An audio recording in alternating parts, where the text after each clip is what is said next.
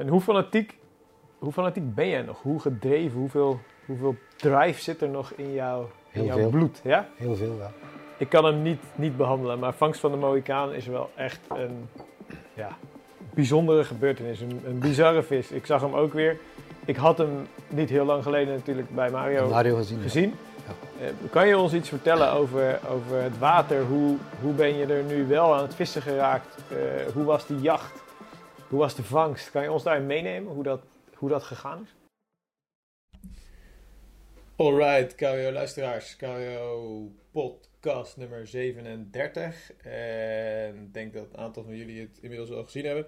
Podcast is dus niet alleen maar podcasten. Waarschijnlijk luister jij hem nu vanuit auto, oortjes, etc. Maar we hebben hem dus sinds kort ook op video. Eh, we nemen hem op in onze KWO studio. En op YouTube en op de community vind je dus de video's ook terug. Mocht je het tof vinden om dus beeld erbij te hebben van ons. Eh, ik vind het nog steeds een beetje awkward om mezelf dan anderhalf uur zo'n interview te zien. Maar goed, dat is ook wennen denk ik.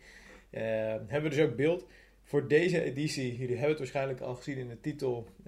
ja, niemand minder dan Alain Danau. Voor mij persoonlijk ook wel echt een, ja, een heel mooi moment dat zo'n icoon in onze visserij te gast wil zijn in onze ja, podcastrubriek. Eh, ik kan me nog heel goed herinneren dat ik letterlijk vanaf mijn, nou wat zal het zijn, 16, 17, 18e begon met de boeken van Alain. Naast de boeken van eh Rini Groothuis, Luc de Baat. ehm, ja, was Alain daar ook gewoon heel prominent in. En, en de manier waarop hij schreef, de manier waarop hij eh, de sfeer rondom die visserij in beeld bracht. Ja, dat, dat vond ik zo mooi. Dus ja, Alain in onze podcast te gast. Mega vet. We spreken eigenlijk met hem over van alles en nog wat. Ik ga echt van links naar rechts. Ik heb ehm, geprobeerd een beetje weg te blijven van de vraagstellingen die eigenlijk al in andere interviews voorbij komen. Ook op KWO, wij zoeken in de balk en je vindt bijvoorbeeld een aantal eh, video's van Willem Quinten met Alain KWO Stories, waarin ook onder andere zijn boek wordt besproken. Mark Hofman heeft een aantal interviews met hem al gedaan. Dus ik heb geprobeerd een andere insteek te pakken.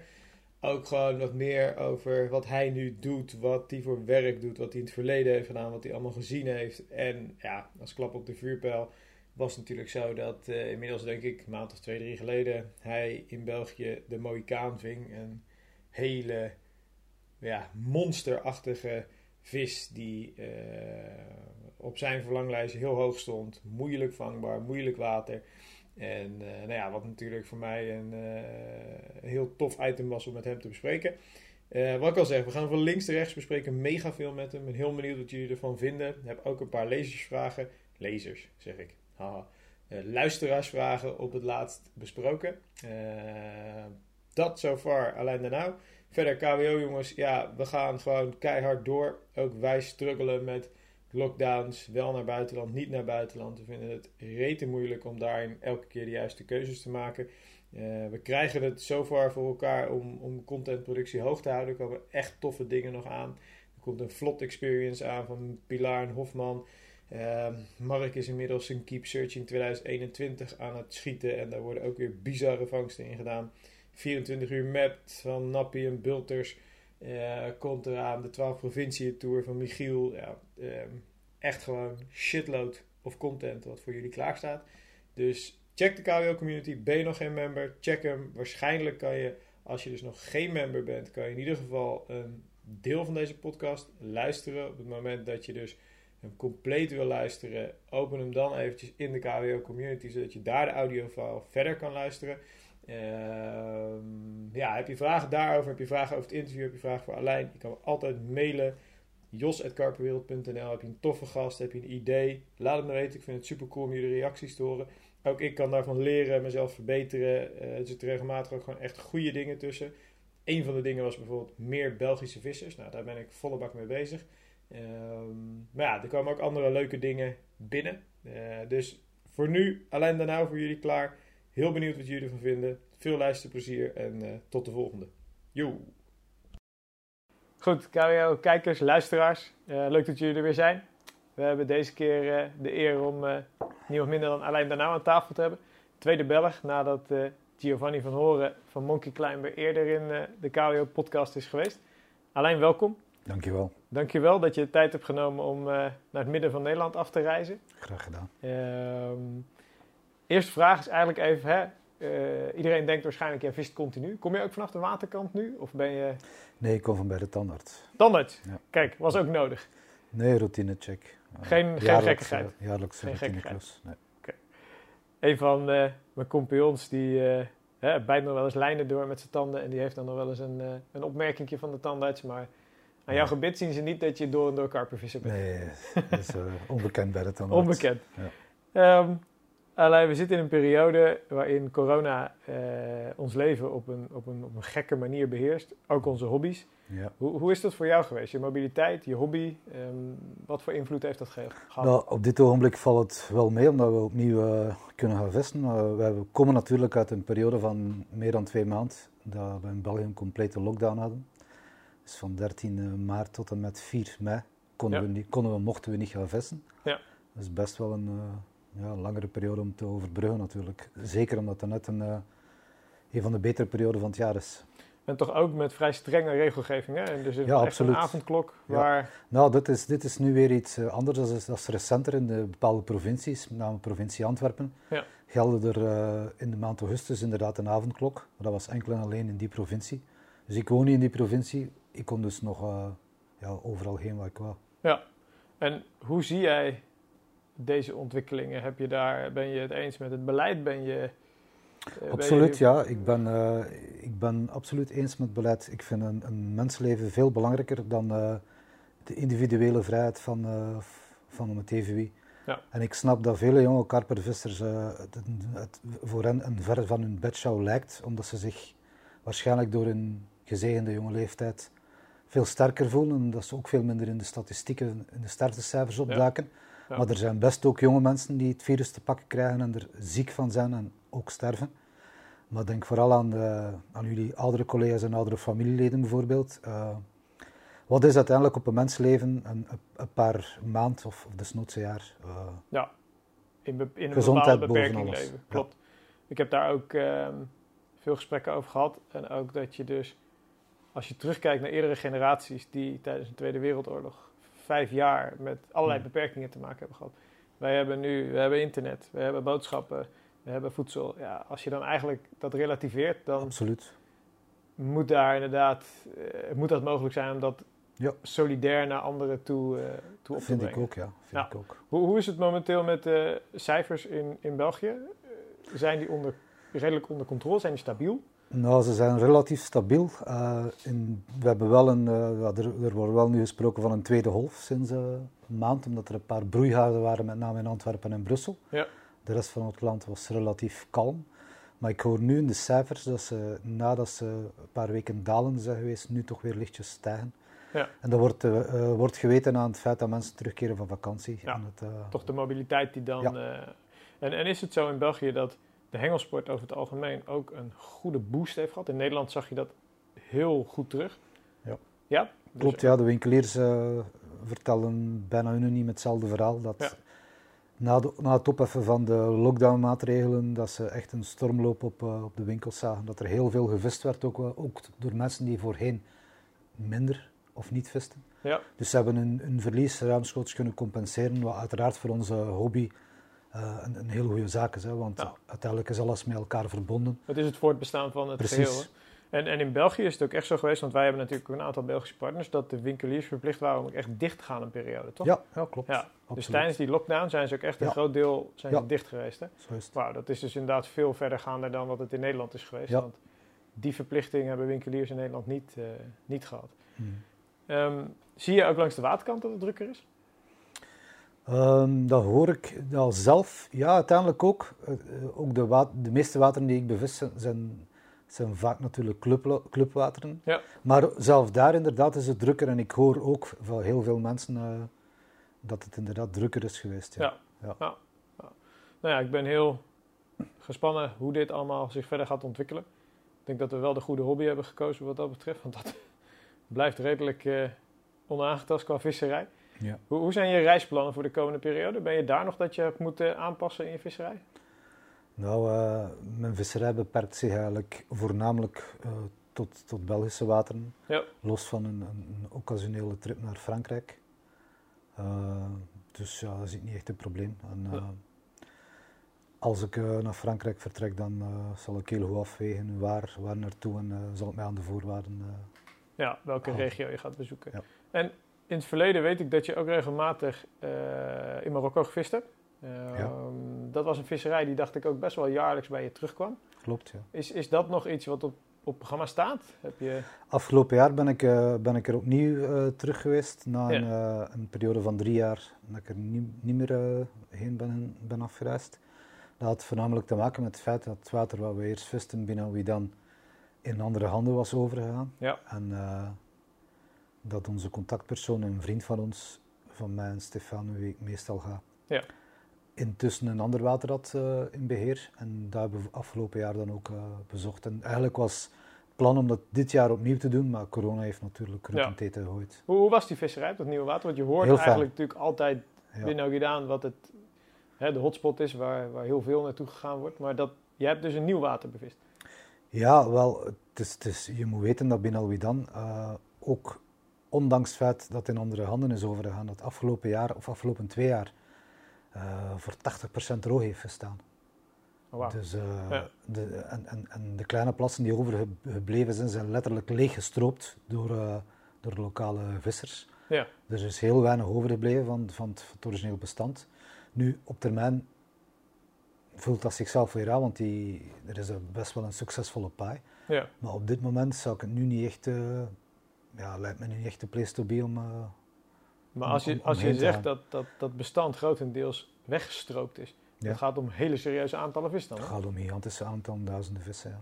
Ja, ja. wat daar aan origineel bestand op zat, wat weggehaald is. Ja, je moet rekenen dat het, dat het, uh, dat het bestand ook op een andere manier, vroeger voor, die, voor de droogteprikkel, werd er ook jaarlijks wel, werden er, ja, tonnen karper gewoon af, afgenet. Ja. Dat gebeurde toen ook, maar nu op een veel grotere schaal, omdat het een stuk makkelijker was. Ja, natuurlijk. Omdat... Maar goed, ja, ik ben, ben, ben er al x aantal jaar niet meer geweest. Ik heb nu op een ander water uh, gevist, op uh, uh, Messaoud, heet Ja. het, een stuwdam.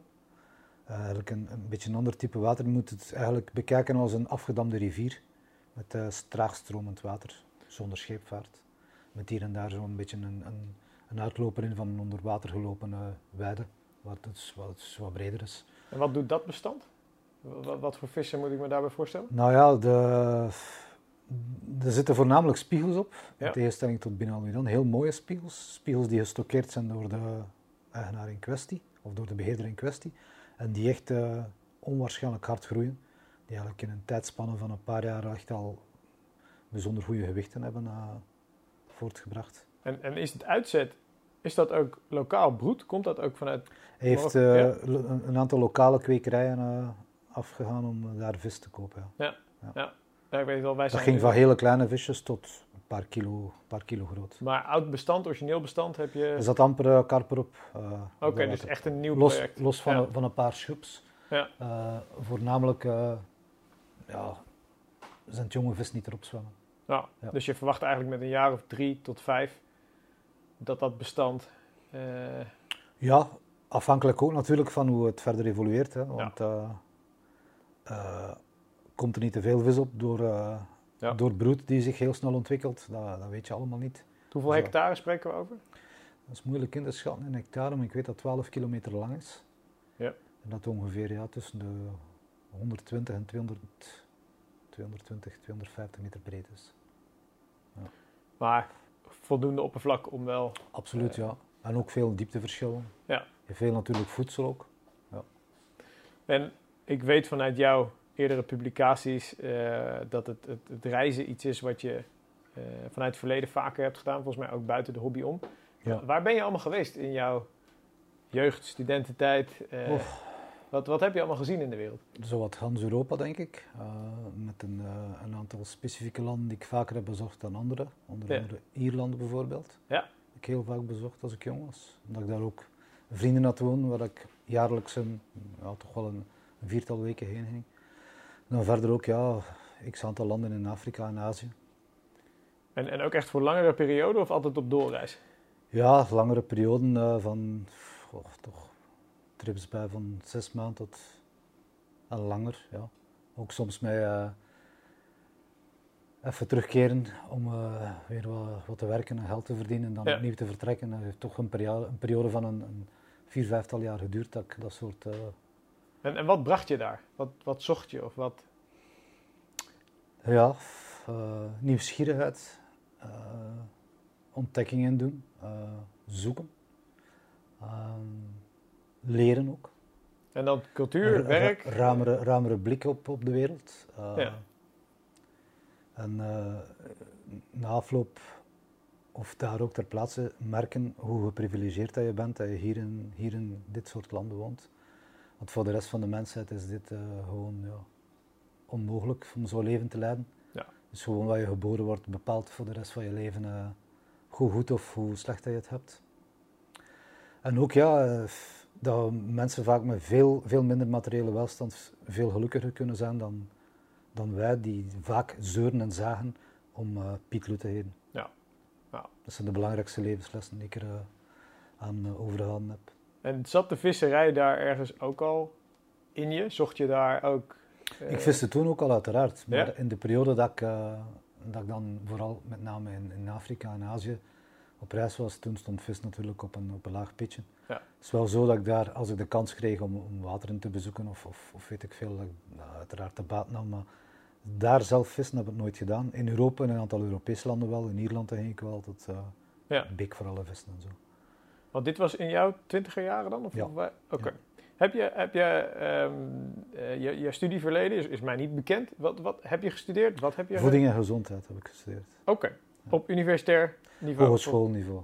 En dat is dan HBO, denk ik. Wat, dus hoger, ja, hoger, hoger beroepsonderwijs. Nee, het is geen beroepsonderwijs. Het is uh, ja, gewoon hogeschool. Na, de, na het humaniora dan kan je een, een hogere studie aanvatten.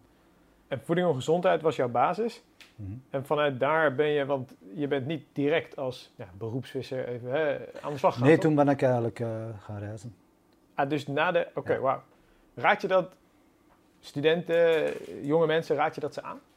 Ik kan dat iedereen aanraden, maar uiteindelijk moet iedereen voor zichzelf bepalen wat hij met zijn leven doet. Hè. Ik, ben, uh, ik, ik, ik vind niet dat ik eh, de pretentie heb om tegen iemand te zeggen, je moet zus of zo leven.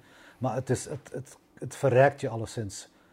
Uh, maar dan wel reizen, uh, niet, niet in een vijfsterrenhotel en, en niks van het leven zien in het land zelf.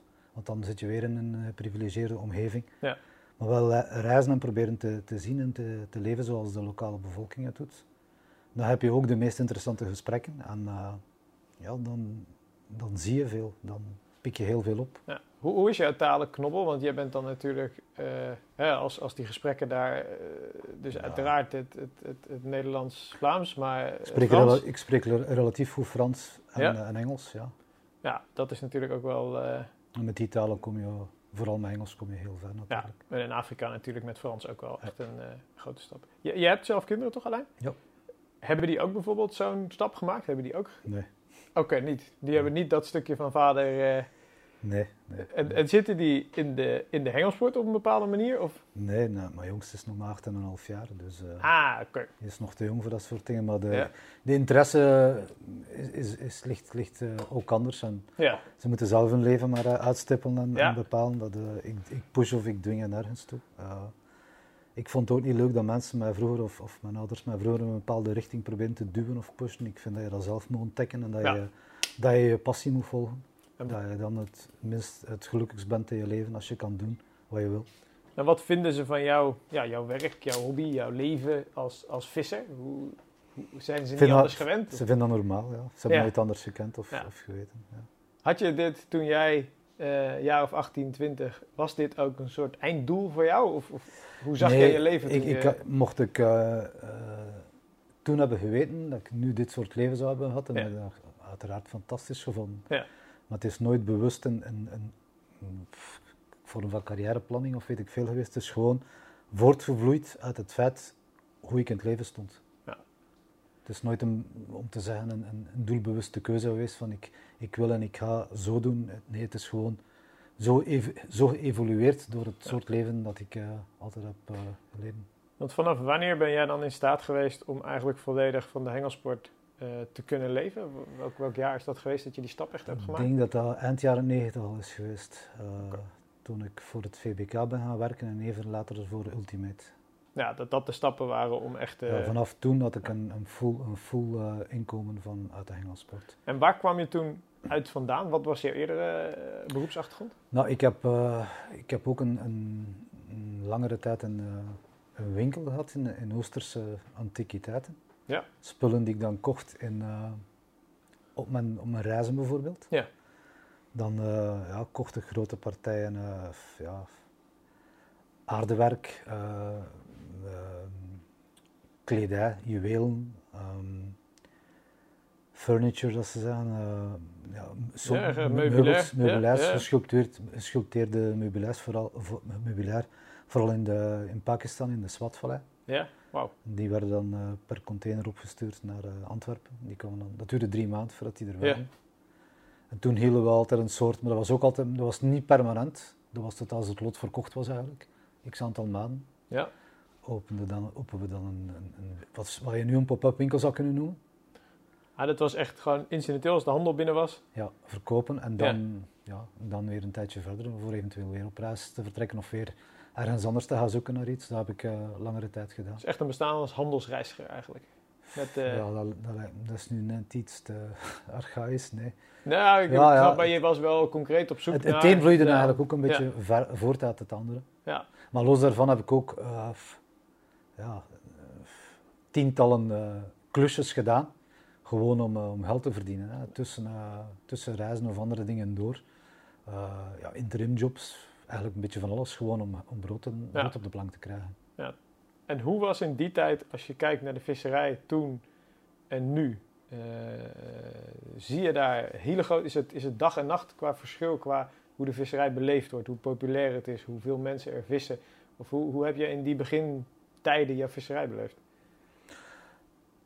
Ik beleef het nog altijd op dezelfde manier en dat is met heel veel zin, hoesting en passie. Dat is nooit anders geweest. En, uh, ja, elke, elke week opnieuw ga ik uh, met de volle 100% uh, eh, gaan vissen. Dat is, ja, dat is een, uh, een plezier om te kunnen doen. Ja.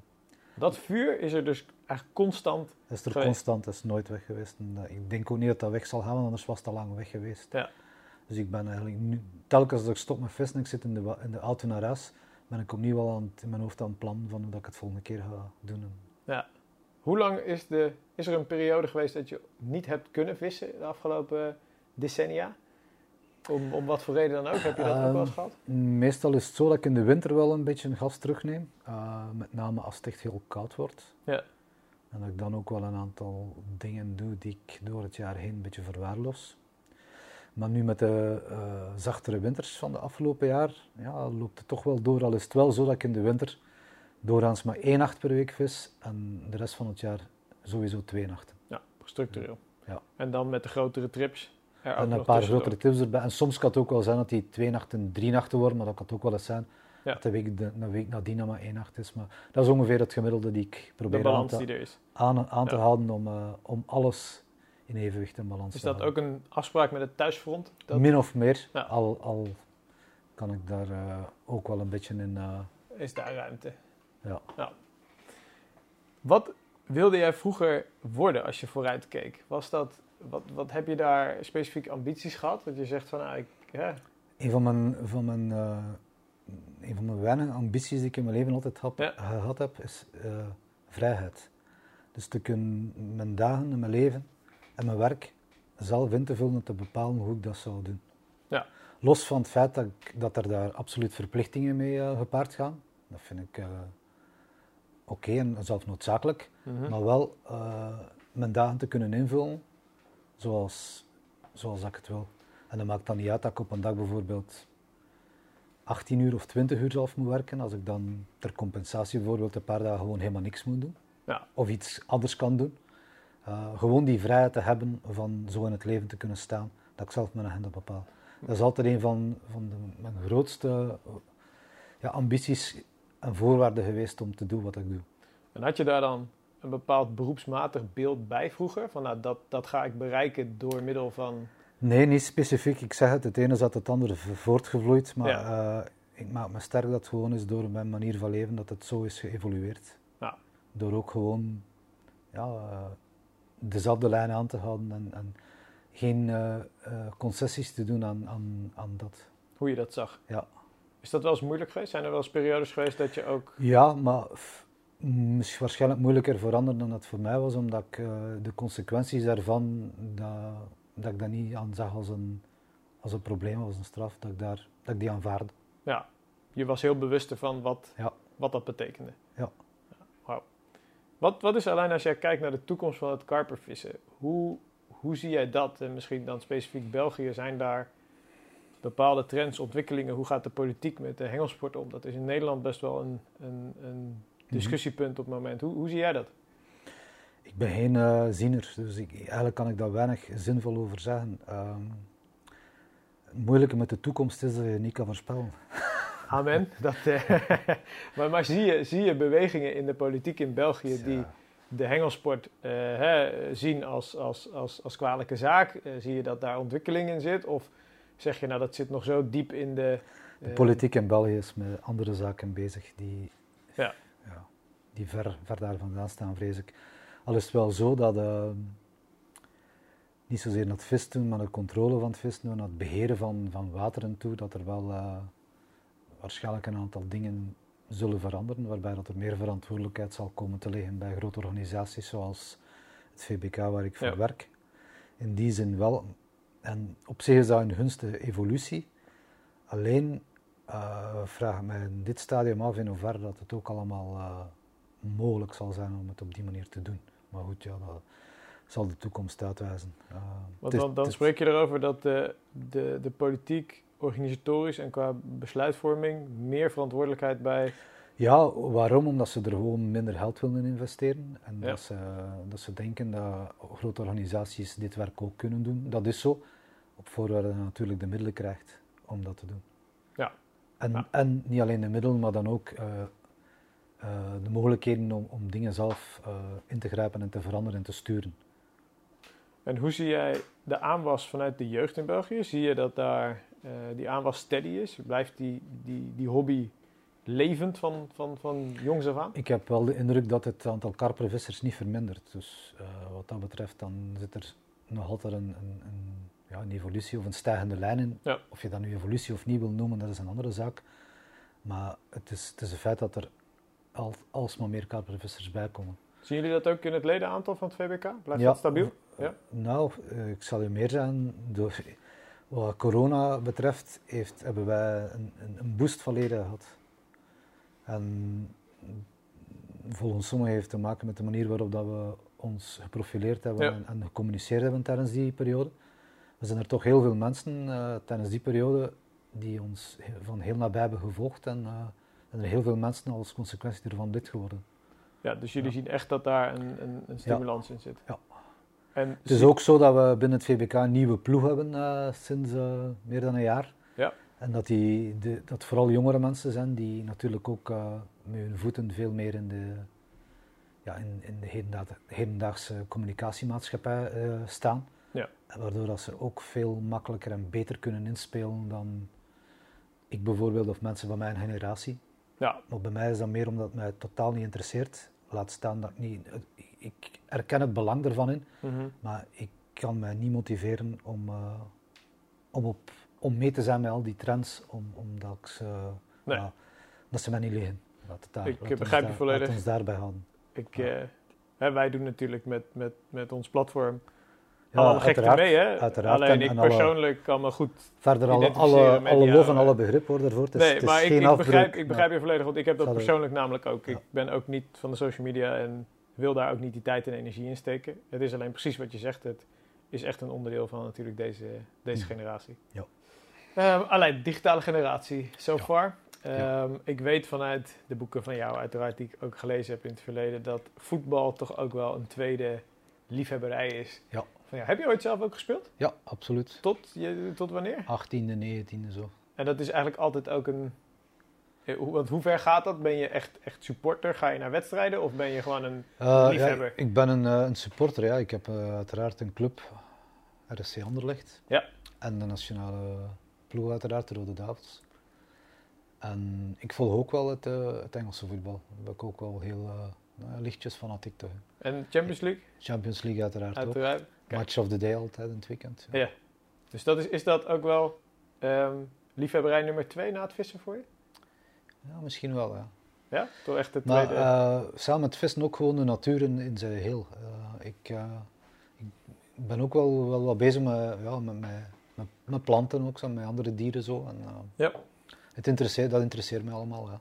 Als ik bijvoorbeeld een plant zie die ik niet ken, dan ga ik die opzoeken. Via, okay. via, een, via een app om te zien wat de naam wat is van. Ja. Ja. Dus de Latijnse namen zijn bij jou goed? Ja, nee, niet, niet noodzakelijk de Latijnse naam, maar ja, er bestaan zo van die apps waarbij je gewoon een foto neemt van, van een, ja. of het, moet even wat, een insect of een dier of een plant, waarbij je dan meteen het resultaat krijgt. Wat dus is. direct op herkenning ook? Ja. Dat is toch ook mooi, hè? Dat, dat vroeger moest je de Ja, dat in. klopt, dat klopt. Toch? En, dat vind ik echt een van de... Urenlang moest je speuren of het vind dezelfde... Prachtig, vind ik prachtig. Ja. En ja, ik wil dan ook echt allemaal weten wat wat, wat is, bijvoorbeeld. Ik Ja. Kan het niet hebben dat ik aan de waterkant zit en dat, ik ergens een plant, eh, dat er ergens een plant of, of een insect of iets is die me boeit en dat Ja. ik dan niet weet wat het is. Die je niet kan plaatsen. Ja, dat, ik moet dat dan wel weten. Hey, ik, ik wil toch nog even terug ook naar de, de voetballerij. Je hebt Ja. me aangegeven, Anderlecht is, is, is jouw club. Ja, Ehm, ik volg het voetbal ook. ja, Ik zag vorig jaar natuurlijk eh Compagnie die dan de beslissing neemt om, om weg te gaan bij City. ja, eh, en een soort van als trainer, eh, Ja. speler terug te komen. ja. Wat, wat vond je daarvan? Goh, eh, in eerste instantie eh, vond ik het amper te geloven, want ik dacht van een speler van dit niveau, Ja. die eigenlijk, eigenlijk terugkeert naar de stal wat hij uitkomt, vond ik fantastisch dat hij eigenlijk, eigenlijk zijn carrière toch ten dienste stelde van de club van zijn hart. Ja. Achteraf is wel bekeken, gebleken dat het misschien niet de meest goede beslissing was om speler-trainer dan te worden, omdat het toch wel een, ja, dat is een dubbele functie en Ja. er moest dan uiteindelijk toch nog een andere trainer aan te pas komen, waardoor dat de communicatie naar de buitenwereld ook ja, niet zo vlot verliep. Ja, En dat zorgde toch wel voor wrijving en perikelen die achteraf bekeken ja, de ploeg niet ten goede zijn gekomen. Maar los daarvan, immens veel respect voor eh Company. En eh, gewoon een van de allerbeste voetballers die, Ja. die er ooit geweest Ja, zijn in België. Hele sterke verdediger. En ook een ongelooflijke persoonlijkheid met heel veel visie en, eh, Ja. en kennis. Want hij heeft inmiddels heeft hij de beslissing genomen om het, zijn schoenen echt aan de wilgen te hangen. En hij Klopt. is nu zich volledig aan het Hij is focussen. nu volledig eh, Ja, trainer. trainer sinds een paar weken eigenlijk nog maar. En verwacht je met hem dat, dat, dat de club met de visie die er is, eh, weer echt stappen kan maken naar, naar hoger podium, ook Europees gezien? Goh. Ik weet zeker dat hij wel eh Anderlecht heel veel kan bijbrengen, maar er is zoveel meer mee gemoeid om, om eh, met name heel veel geld. Ja. Om, eh, om ooit weer in die regio iets te betekenen.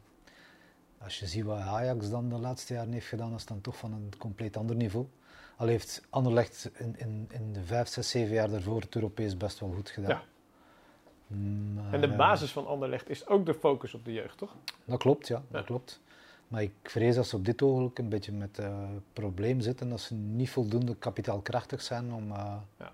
om eigenlijk echt een ploeg samen te stellen die, eh, ja, die kan meedingen voor, eh, voor dat soort prijzen. Ja, want dat is toch de sleutel tegenwoordig die erg belangrijk is. Het stuk budget is, is, Ja. is toch steeds belangrijker in het voetbal. Dat, eh, Ik vind het af en toe wel jammer als ik dat zie. eh, dat Het dat is ook, toch de, de grootste portemonnee uiteindelijk... ja, en dat eh, de topcompetities uiteindelijk altijd gewonnen worden door dezelfde paar eh, landen, Ja. hè, waar dat het, eh, Ja. het geld maal, maal 10, maal 20, maal 50 keer Ja. aanwezig is. Ja, maar ook Maar waar natuurlijk schulden in clubs zo hoog mogelijk worden opgevoerd om toch maar dan bepaalde transfers te kunnen. Klopt. Maar goed, los, los daarvan, dat is een beetje zoals in karpervissen, dat, dat voor mij de grootste karper van een bepaald water is dan belangrijk. Ook al weegt hij maar 15 kilo of al weegt hij maar 20 kilo, je moet het afwegen aan de plek. Tuurlijk, de waarop- besta- ja. dus Belgische voetbal weeg ik af tegen de andere Belgische ploegen. Ja.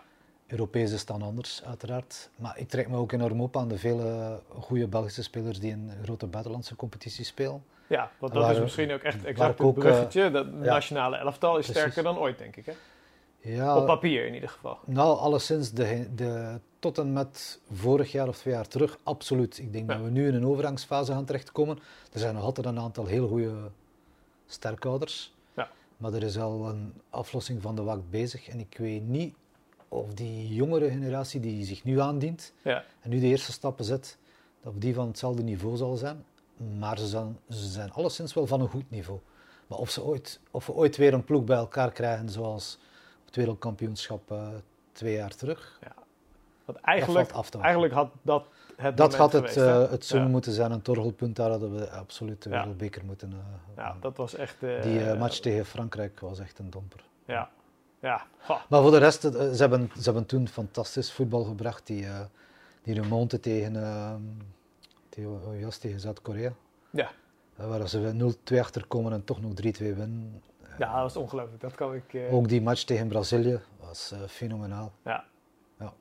En, en Heel, veel- heel, erg van genoten. heel erg van genoten. Volgend jaar wordt, wordt, wordt EK 2021. Laten we ons hopen. eh, daar zijn we op dit ogenblik nog helemaal niet zeker van. Daar gaan Nee. we vanuit. Maar Maar de pool is te doen waar de Belgen in zitten. Ik heb even gekeken. Ja. Finland, Oostenrijk, zeg ik even snel uit het hoofd. Ehm, luistert met de generatie voetballers die we nu hebben, is, is, is de, zijn de voorrondes en de poules stellen niet zoveel meer Nee. voor. Het gaat pas in de laatste rechte lijn eh, erom spannen. Hè. Ja. Dat is ook de, de, als je status hebt van eh, nummer 1 te staan op de wereldranglijst, nou ja, dan kom je in de, in de voorrondes of in de eerste poelen, dan kom je ook geen andere Ja. reekshoofden tegen. Dus ja, dan zit je Dat in is- principe ben je al zeker dat Precies, je... dat- eh, en dat is ook de, sterkte van andere landen geweest door de jaren heen. Dat is iets dat ik eigenlijk pas de laatste jaren heb beseft. Maar ja, vroeger Duitsland, ook Nederland, Spanje. Nou ja, waarom waren die altijd bij de laatste acht? Ja, simpel. Omdat ze pas dan tegen elkaar uitgeloten werden. En dat ze ja, de, de, de mindere ploegen eh, in eerste instantie op hun bord kregen. Ja. Ja. ja, volgens mij echt alleen de, de keren dat er schandalen binnen elftallen waren, sneuvelden ze in de Ja. eerste rondes. Ja. Eh, vaak, of de teams moesten echt niet draaien, maar klopt. De Ja. laatste 16 was vaak waar het, eh, het echt zwaarder werd. Leuk, voetballen is... eh, maar goed, daar kunnen we een hele podcast denk ik ook Ja, over ja, spreken. klopt, klopt. We gaan de switch maken Ja. weer terug naar jouw, eh, jouw visserij uiteraard. Heb jij zelf, hè, je, je geeft natuurlijk aan dat vuur brandt, continu. Ehm, eh, moet jij daar iets voor doen? Moet je dat onderhouden? Ben je thuis ook nog bezig met, met, met Engelse boeken, met eh, je logboeken? Is dat iets wat, wat continu dat vuur laat branden of is het een, een gegeven? Nou ja, ik ben elke dag met karpervissen bezig. Hè. Het is ook los van, van het, het vissen zelf is het ook mijn beroep. Dus Ja. ja, ja er gaat eigenlijk er gaan weinig dagen op een jaar voorbij dat, ik, dat, dat er wel niet minstens een, een moment is dat ik met vissen bezig is. Misschien in de winter wat minder. Ja. Maar ja, en ja. als je, als je jouw moeite. baan alleen nu kijkt hè, voor het VWK, jouw werk, Ja. ehm, waar bestaat dat precies uit en, en hoe verhoudt zich dat tot de, de sponsorships die je dan nog, Ja. nog Nou, mijn werk bij het VBK is eh, eigenlijk voor in eerste instantie had, draai je dat voornamelijk rond het maken van, een, eh, van het blad, het magazine. Dus zowel de redactie als de grafische vormgeving ervan, als het eh, aanspreken en ronselen van eh, advertenties. Ja. Tot het versturen van de, van de bladen toe. Eigenlijk alles van A tot Z wat met het blad te maken heeft, is mijn werk. Los daarvan doe ik ondertussen ook nog eh, waterbeheer. Het VBK heeft een achttal wateren in beheer of medebeheer, Ja. waar ik aan het hoofd van sta. Dus alles wat er op die wateren in kwestie gebeurt, komt op een of andere manier via mij, of heb ik mee te maken. Ja, Al, van, al die wateren hebben WhatsApp-groepjes waar ik in zit, dus als er ergens op een water een conflict of een probleem is, komt dat via mij en moet ik dat sturen. Dus nooit zelf of via stewards of via medewerkers. Maar eigenlijk ben ik bijna ook wel dagelijks daarmee bezig. en dat is van uitzettingen tot aan Dat gaat, waterkwaliteit. dat gaat van alles, ja, van controle van het water. Dus bijvoorbeeld waters die om de drie maanden moeten gecheckt worden op Ja. waterkwaliteit, omdat dat in de contracten staat die we hebben, tot uitzettingen, tot het bijhouden van het bestand. Ik hou ook het bestand, bestand bij van al die wateren, dus al die vangsten komen ook bij mij binnen.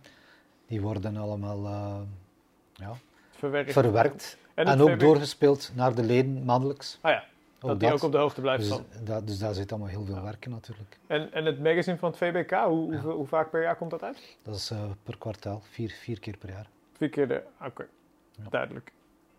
Ehm, waar ik nog meer benieuwd naar ben, is, is hè, je hebt natuurlijk in de loop der jaren een aantal sponsoren naast eh, het VBK, is natuurlijk gewoon een werkgever, die het mogelijk maken om dit leven te, te Ja. leiden. Ja. Ehm, je bent extreem loyaal hè, naar jou, jouw Klopt, ja. sponsoren. Klopt. Eh, hoe zijn die relaties ontstaan? Want het is, ik bedoel, Shimano, ik, ik ken eigenlijk niet anders dan uh, inmiddels ook al.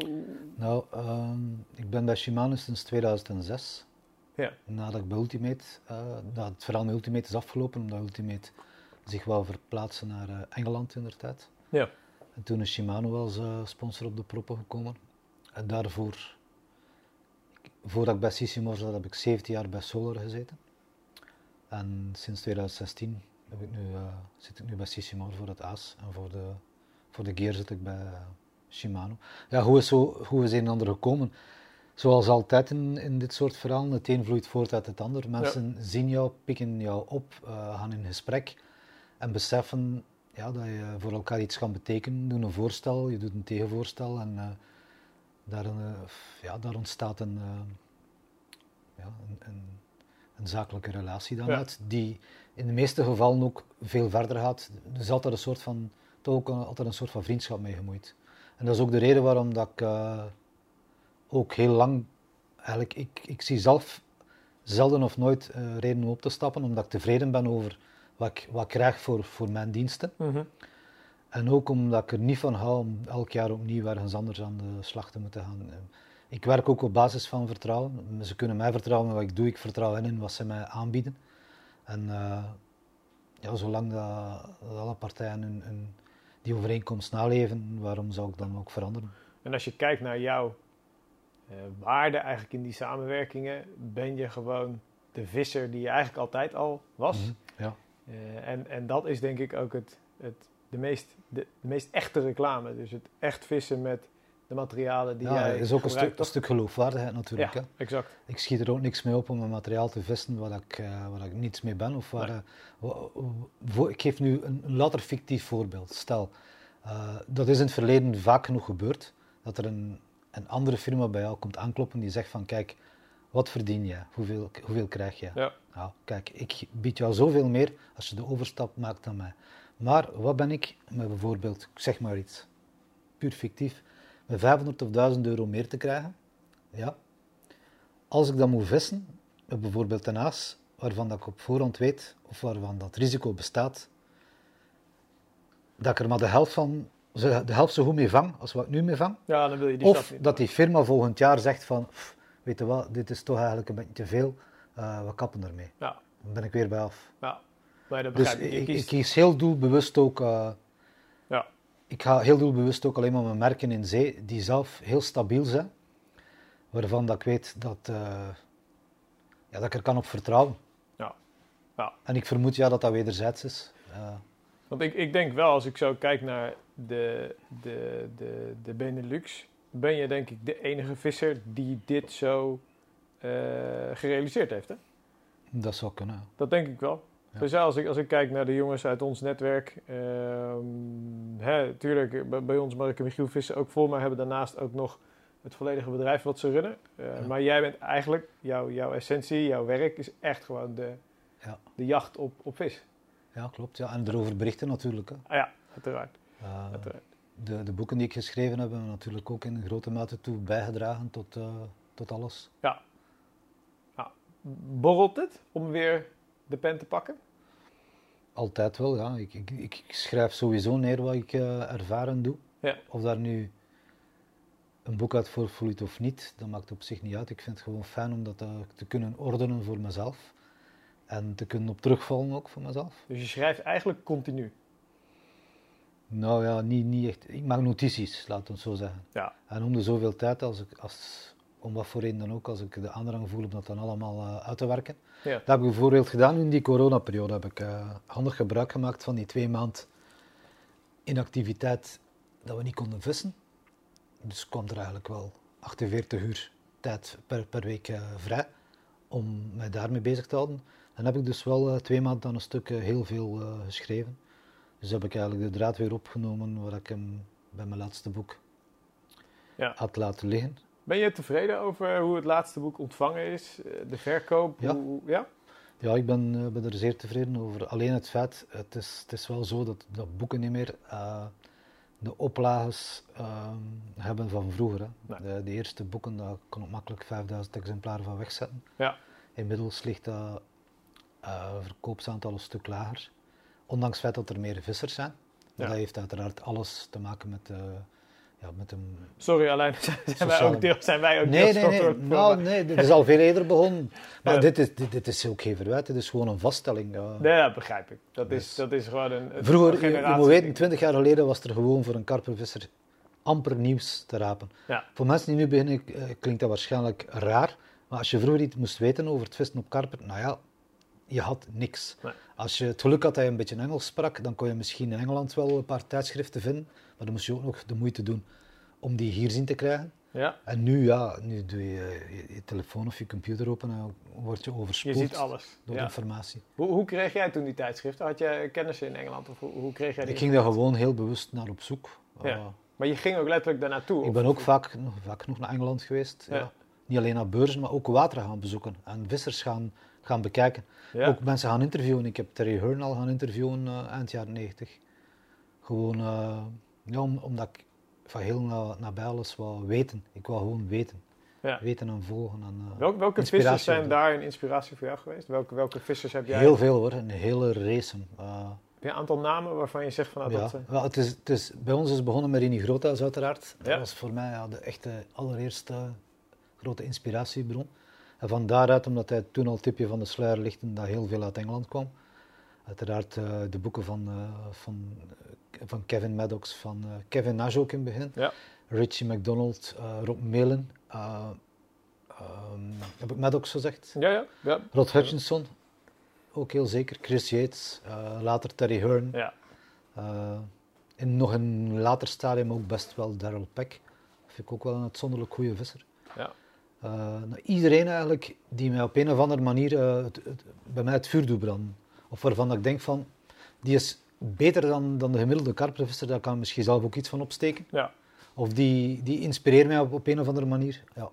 Om daar dus jouw, jou, het is inspiratie. Het is... het is inspiratie en het is eigenlijk ook wel een soort van, uh, ik kan niet zo ver gaan dat dat, dat een, een, een idolatrie is, want dat heb ik eigenlijk niet. Maar het is wel zo dat ik uh, raakpunten vaak zie. Ja. En Ja, dat ik uh, omwille daarvan ook een, een, een, bepaalde vorm van sympathie uh, voel. En ja, dat je een soort van connectie voelt. Omdat je dingen herkent. En omdat je ook weet van iemand die, ja, is misschien een lul om te zeggen, maar op dit niveau vist. Dan weet je ook zelf wel van hoeveel passie, inspiratie, opoffering dat daaraan vooraf is gegaan. Dus je, je weet zelf wel dat dit niet uit de lucht is komen vallen. Nee. En daarom, daarom voel je een soort van band en connectie. Ja. En daar, snap je, dat is een soort ik, van... Zeker, ik kan me daar wat bij voorstellen Ja. dat dat voor inderdaad het level vissers van wat jullie zijn, dat dat een soort gelijkenis is. Wat je, het respect wat een Ronaldo en een Messi ook hebben.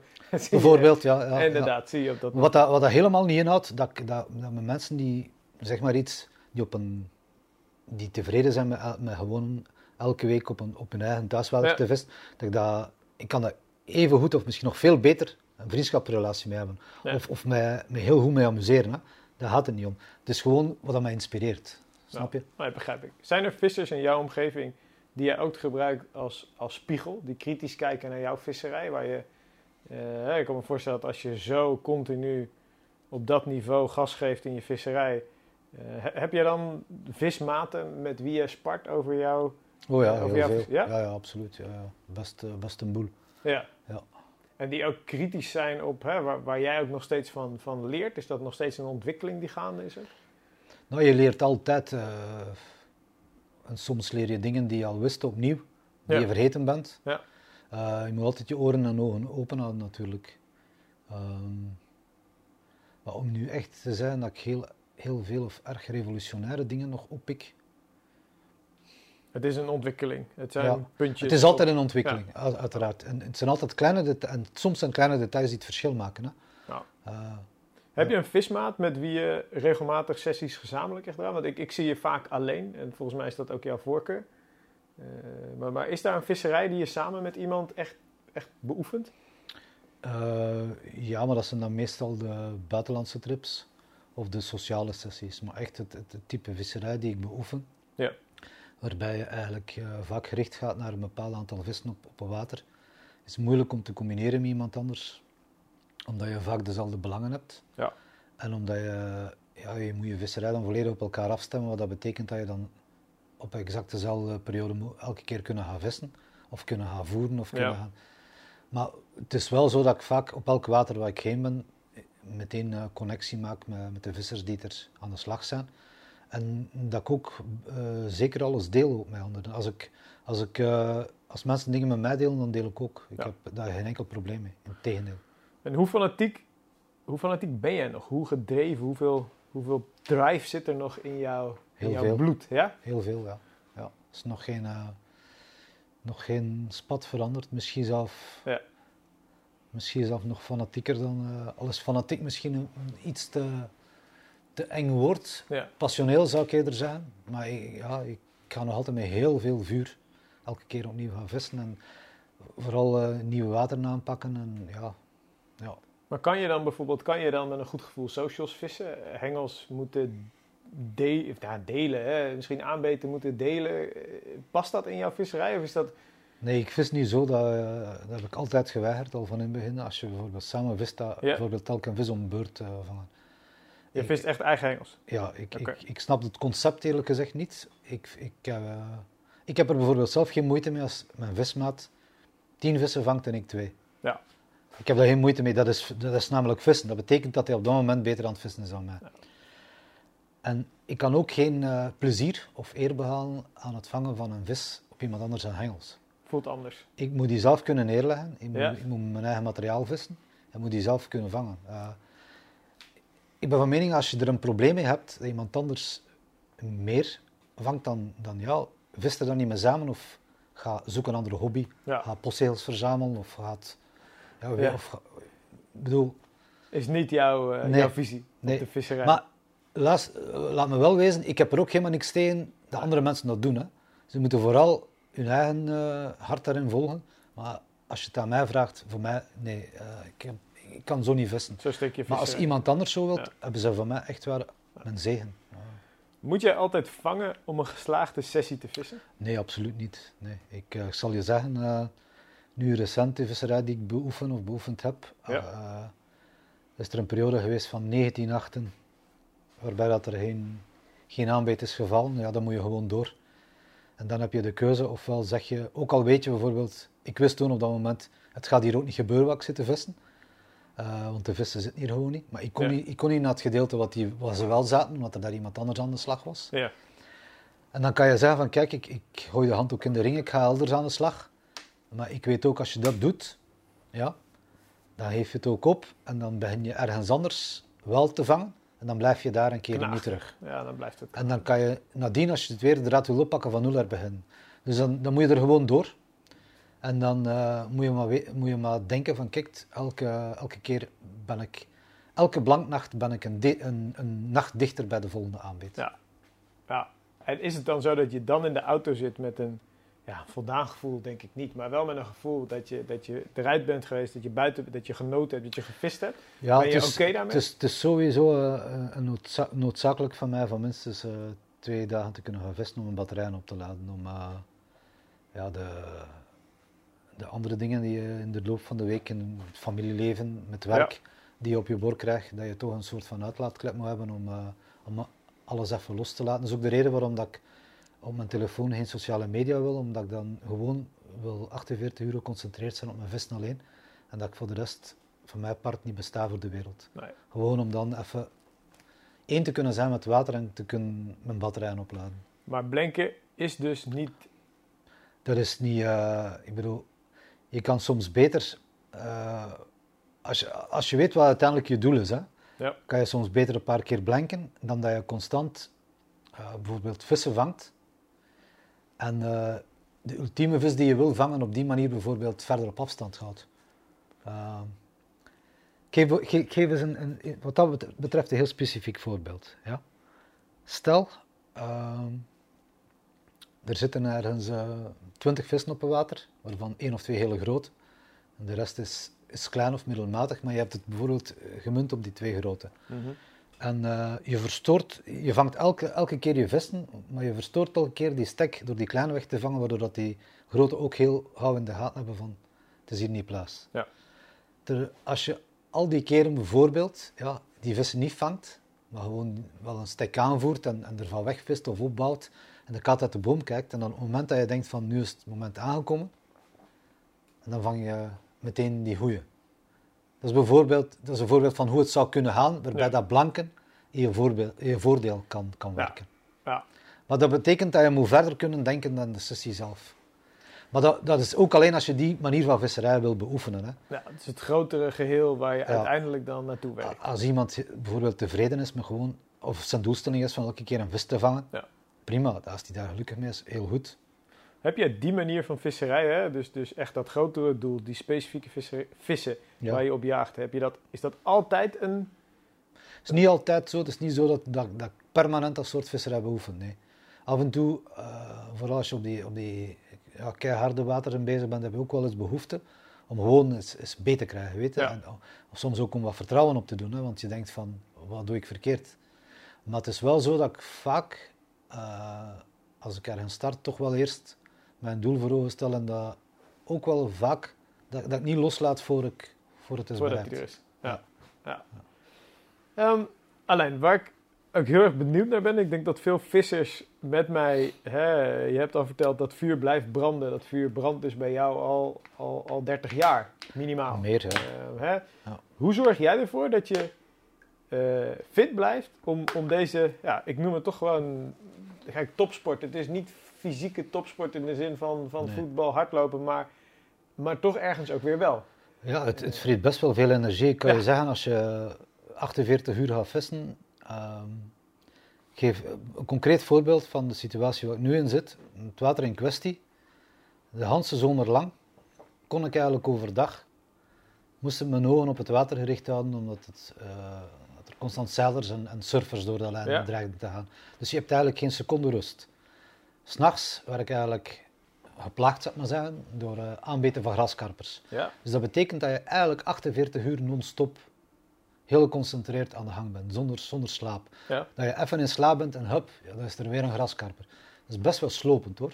Ja. Uh, en mijn vrouw zegt dan soms van, ik snap niet hoe je moe bent, je bent uh, twee dagen gaan vissen ja. en, en je bent moe, hoe kan dat? Nou ja, omdat je... Uh, Gewoon continu aanstaat. Om dit, soort, om dit soort redenen. Uh, twee of drie jaar terug viste ik koppen water bijvoorbeeld, met een heel grote vis erop. En het heeft me altijd verbaasd waarom dan zo weinig mensen daar geïnteresseerd waren. Maar waarom was dat? Omdat je bijvoorbeeld, je moest op dat water bijna een kilometer stappen met je materiaal. Je had een boot nodig, een elektromotor, want er stond veel wieren, er obstakels, dus dat had je allemaal nodig. Je had een berg materiaal nodig, ook voor een korte sessie. Ja. Dus dat betekent dat je eh, ja, een kar moest uh, mee hebben waarbij je al die spullen in één keer kon vervoeren en dat je een kilometer met je materiaal moest slepen. Ja. En dat is voor veel mensen gewoon te veel. te veel. Maar hoe zorg jij ervoor dat je dus continu dat...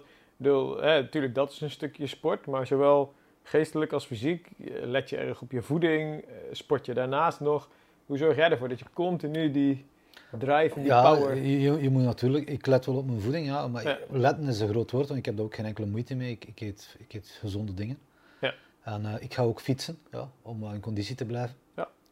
Echt, dus, echt wielrennen of gewoon... Ja, uh, nou ja, mountainbiken in de bos. Mountainbiken, oké. Okay. Ja. Gaaf. Maar je zorgt dat je bent daar wel bewust mee bezig. Ja, uh, nog niet zo heel lang trouwens, omdat ik toch wel merkte een aantal jaar terug dat ik het fysiek moeilijker begon te krijgen. Vooral met dat soort strapatsen. Ja. En ik moet, moet eerlijk toegeven dat dat, dat er nu veel, ja, eigenlijk allemaal veel vlotter gaat.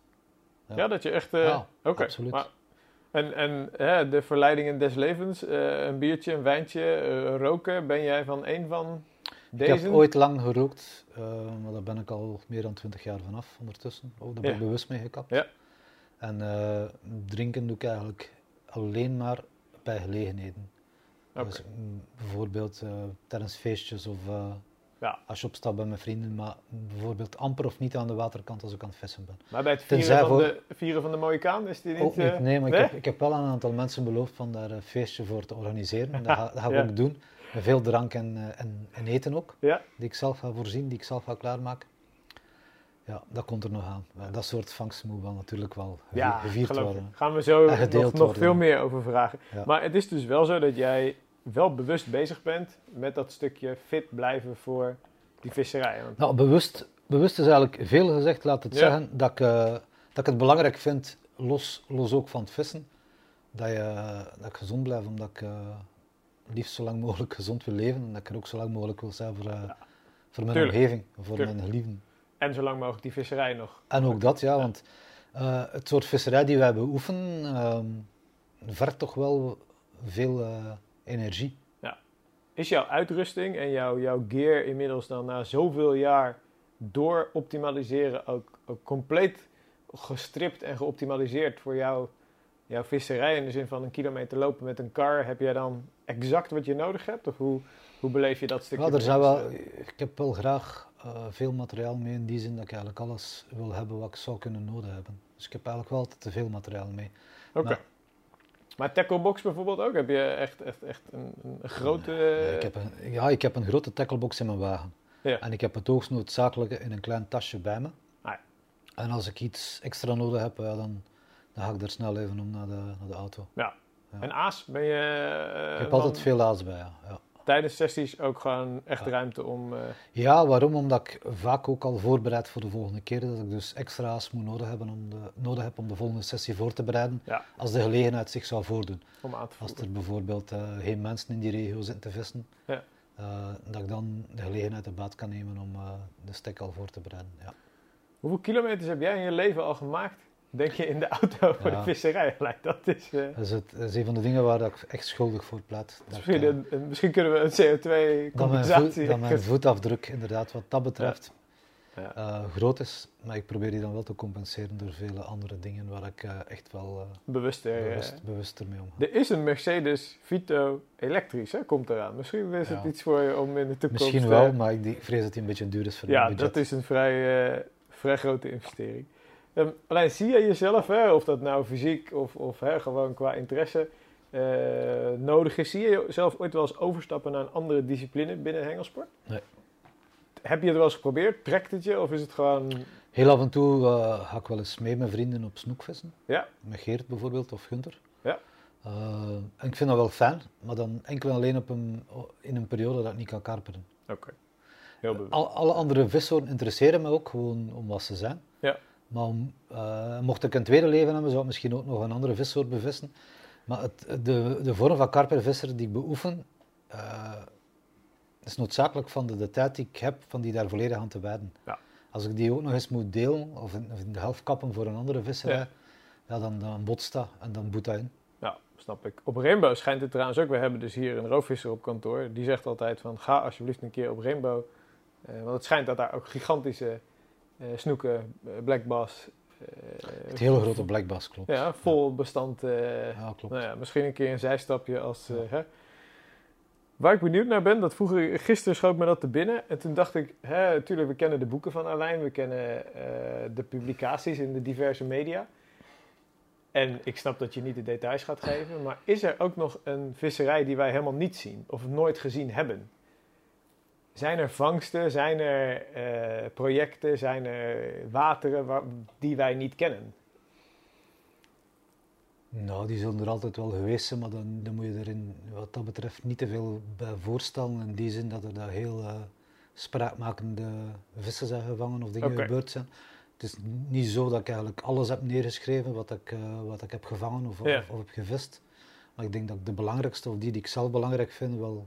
Die zijn allemaal in de, in de boeken of in de... Oké. Ja. Maar er zijn er uiteraard ja, wateren waar ik ook gevist heb en, en eh, best wel goede vissen heb gevangen, die niet allemaal neergeschreven zijn uiteraard. Ja. Ja. Ja. Nou, is dat eh 70-30 eh, waar we het over hebben? Of, ja, zoiets denk ik, ja. ja. Ja. Is daar nog materiaal wat er is, wat ooit nog gaat komen?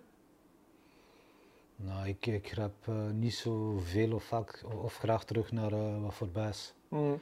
Nee. Het is eigenlijk recent. Want als je kijkt naar de boeken... Tenzij, tenzij dat ik daar een heel specifieke vraag zou over krijgen om daar Ja. iets over te schrijven, dat is iets anders. Maar om nu te zeggen van ik ga een verhaal oprakelen die ik 20 jaar of 15 jaar geleden heb beleefd. Nou ja, tenzij het zeer spraakmakend, bijzonder... eh, ik, ik Ik was benieuwd of er toch nog iets onder de pet zat waar... Nee, niet speciaal. er zijn wel een aantal water natuurlijk, of vissen die ik weet zwemmen, waar ik nog nooit over gerept heb. Ja.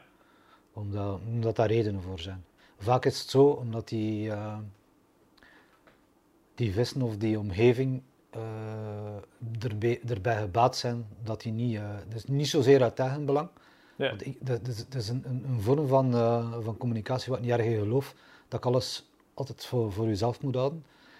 Maar als er zo een aantal uh, wateren of vissen zijn, dan is dat vooral omdat uh, wateren in kwestie er niet bij gebaat zijn dat er plots ja, een horde vissers opduiken. Nee, begrijp ik.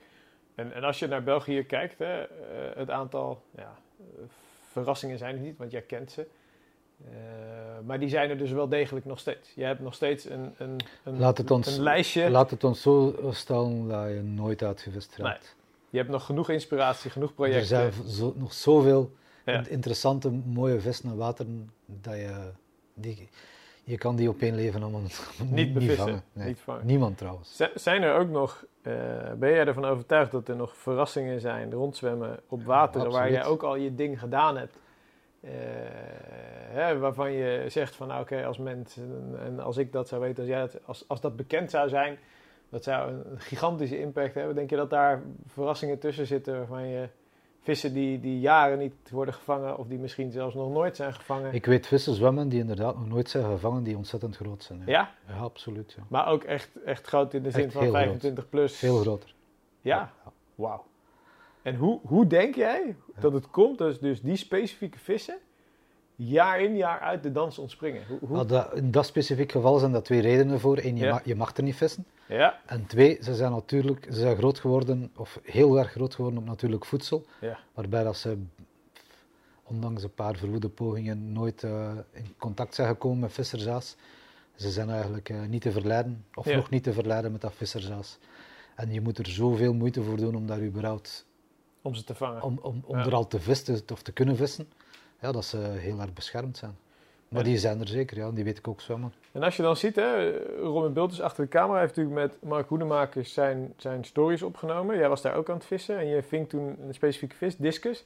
Ja. Die was jaren niet meer op de kant geweest. Ja. Kan ik me herinneren? Drie, drie of viertal jaar, ja. Hoe, hoe weet zo'n vis elk jaar, want daar wordt wel, er is hengeldruk. Mm -hmm. uh, heb je een, een, een, theorie waarom zo'n vis dus elke Zeker, keer... zeker. Hoe, hoe zie je dat? Nou ja, vissen zijn ook individuen. Hè. En, uh, vaak is het zo, hoe ouder dat een vis wordt, hoe, uh, hoe slimmer dat hij is. In weerwild tot wat er een aantal jaar of, of een tijdje geleden soms gedacht wordt mm -hmm. dat grote vissen net makkelijker te vangen zijn. Grotere vissen zijn in theorie makkelijker te vangen omdat ze meer moeten eten. Maar ze hebben ook geleerd van zich aan te passen. En ze weten ook dat ze perfecte kastanjes uit het vuur kunnen laten halen door uh, gretiger soortgenoten. Ja. En toch nog voldoende uh, te kunnen eten. Soms heeft het te maken met, met gebieden waar ze zich ophouden. Soms met aasvoorkeur, soms met aas, de manier waarop ze aas opnemen. Ja, maar je ziet dan uh, bij zo'n discus, zie je dan een hele specifieke aanpak in jouw visserij, waardoor zo'n vis dan later door jou wel gehaakt wordt? Of is, dat, is het ook een samenloop van... Het is ook vaak een, een samenloop van omstandigheden, ja. Waardoor het wel lukt op dat moment. Ja, het is ook vooral nooit opgeven. Hè. Nee. Uh, en ook wat heel specifiek is aan die vis, die was nog nooit in zijn lange leven in die sector van het water gevangen. Dus als je er automatisch van uitgaat, je verzamelt dan alle gegevens. Ja. En, en, en ja, iedereen weet van wel, als ik die wil vangen, dan moet ik zeker niet daar gaan zitten, want daar ga ik hem toch niet vangen. Ja. Hij is nog nooit, in al die vangsten dat er zijn geweest, is hij nog nooit in dat gedeelte gevangen. Hij wordt altijd minstens 500 meter daar vandaan gevangen. En alles wat daarachter ligt. Ja. ja.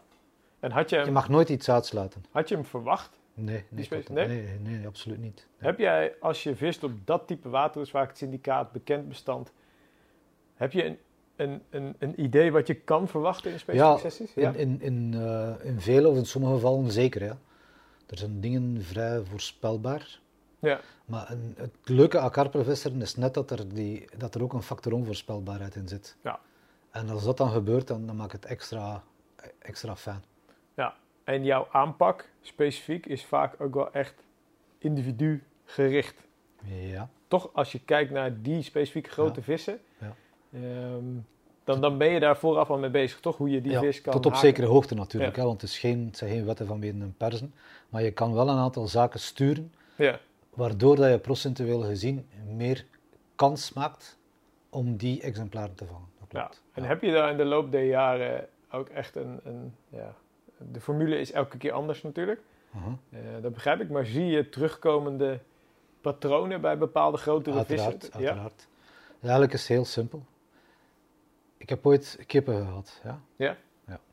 Als je kippen eten geeft, ja, en je verstoort die niet, dan komen ze altijd naar die plek terug. Maar als je die verstoort, Ja. heel snel, nadat je ze de eerste keer hebt eten gegeven, dan gaan, dan gaan ze heel moeilijk weer naar die plek krijgen. Maar als je ze langere tijd, weken aan een stuk, Mhm. eten heeft en je verstoort ze dan, dan gaan ze de volgende keer waarschijnlijk ook wel terugkomen. Dus eh, het komt er, karpers zijn hetzelfde. In Ja. die zin komt er op aan van een vis lang genoeg in een bepaald gebied veilig voedsel aan te bieden. Ja. Als je onmiddellijk ze doet opschrikken, nou ja, dan, dan heb je twee mogelijkheden. Hij gaat die, gaat die regio of dat gebied wat hij thuis opge- opgenomen heeft als verdacht beschouwen en hij gaat het als verdacht beschouwen.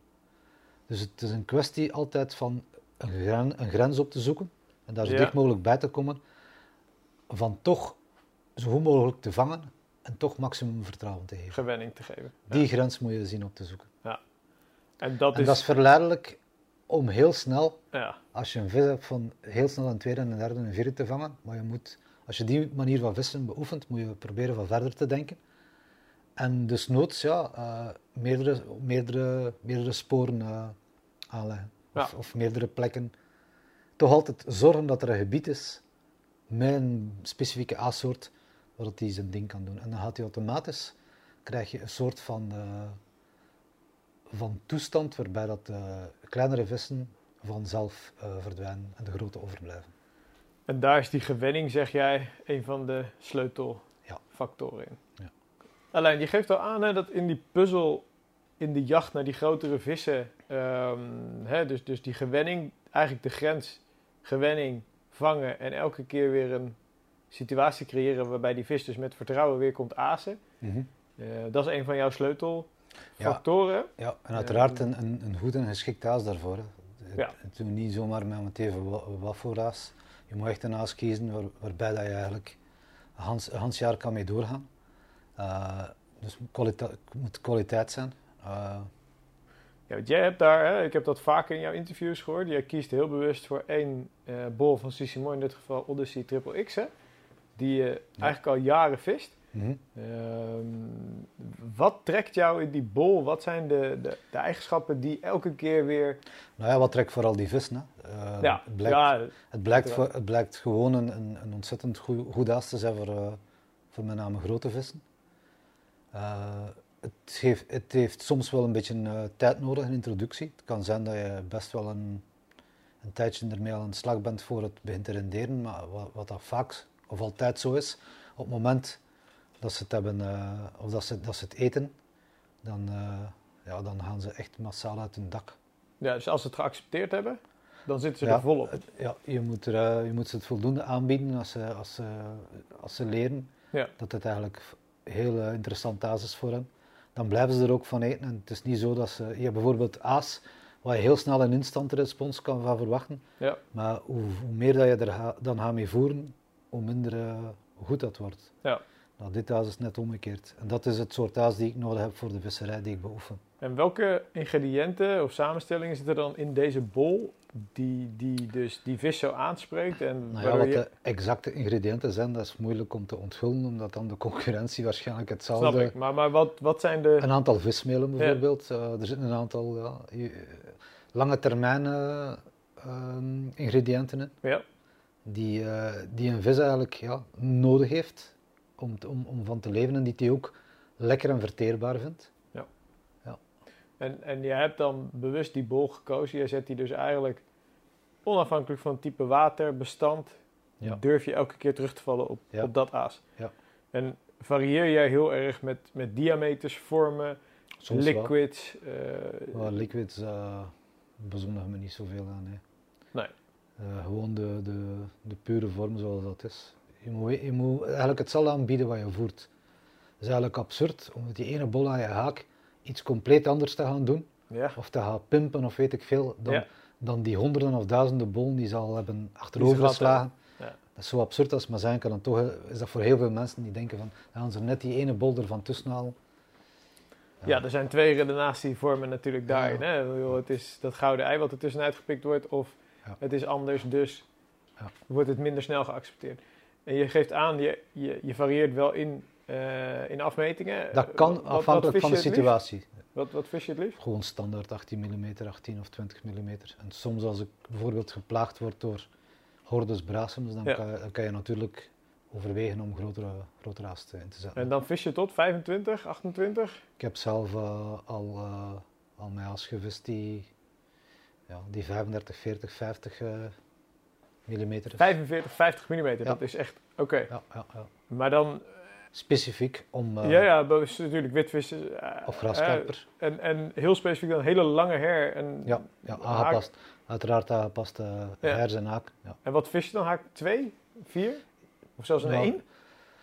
Twee, twee, één. Nee, één Is- of- is één extreem is, groot, is extreem groot, maar twee sowieso, ja. En doorgaans vis ik standaard met vier in de zomer en zes in de winter. Ja, maar met deze. Maar met die grote, dan moet je ja, Ja. een grotere haken. Ja. En ik weet vanuit jou, eh, wat ik meekrijg vanuit de media, maar wat ik ook wel eens van de jongens heb gehoord die met jou vissen, is dat je best wel ruimte tussen de, eh, de haakbocht en het aas laat.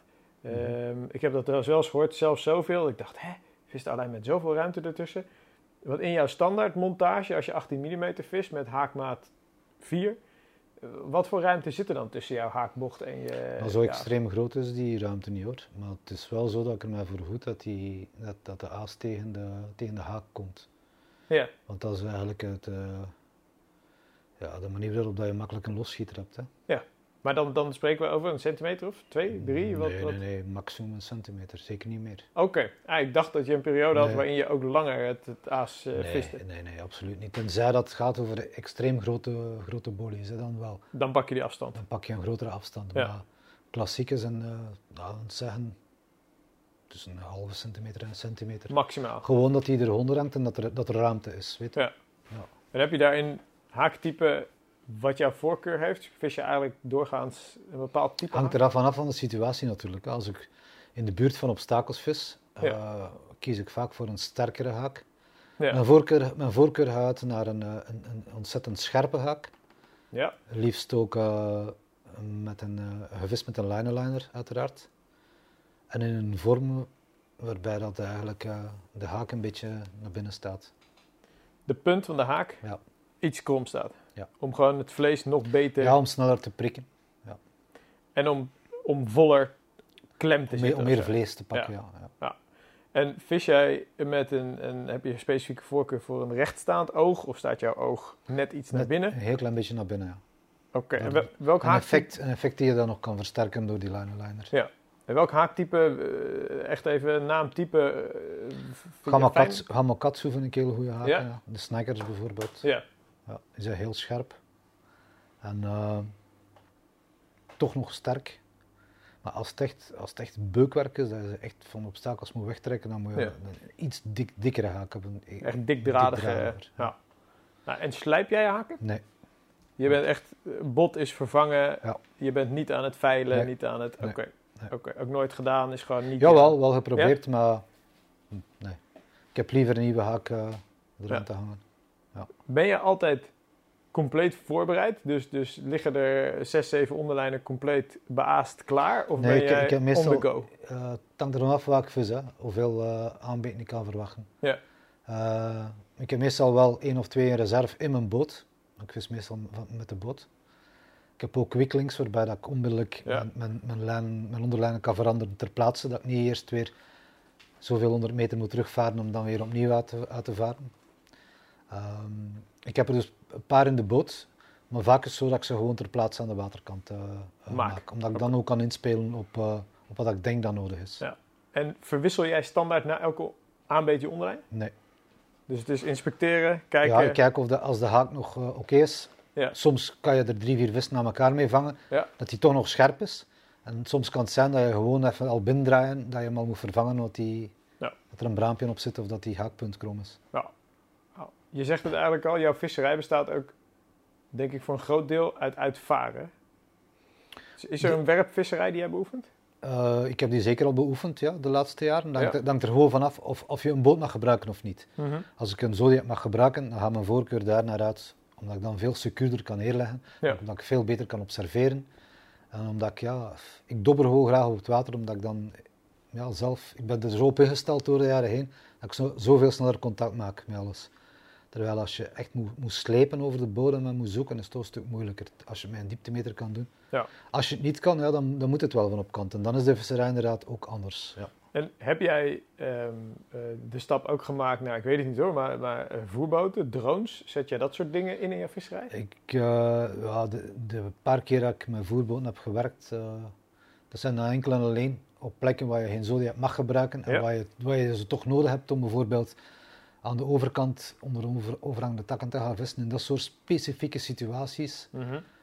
Maar ik ken eerlijk gezegd zomaar één water uh, op dit moment waar ik ook een vergunning voor heb waar ik dat zou doen of kunnen toepassen. Ja. Maar liever gaan mijn voorkeur uit naar, naar een zodiacvisserij of gewoon werpen. Ja. Ja. ja. En ook werpen dan op de extreme afstanden? Want dat... Ik, ja, ik kan best goed werpen. Ja. Ik heb, uh, een aantal jaar geleden heb ik uh, twee seizoenen bijna non-stop op dezelfde water gevist wat ik alleen maar kon werpen. En ik merkte wel dat ik daar nog progressie kon maken, zeker in het begin.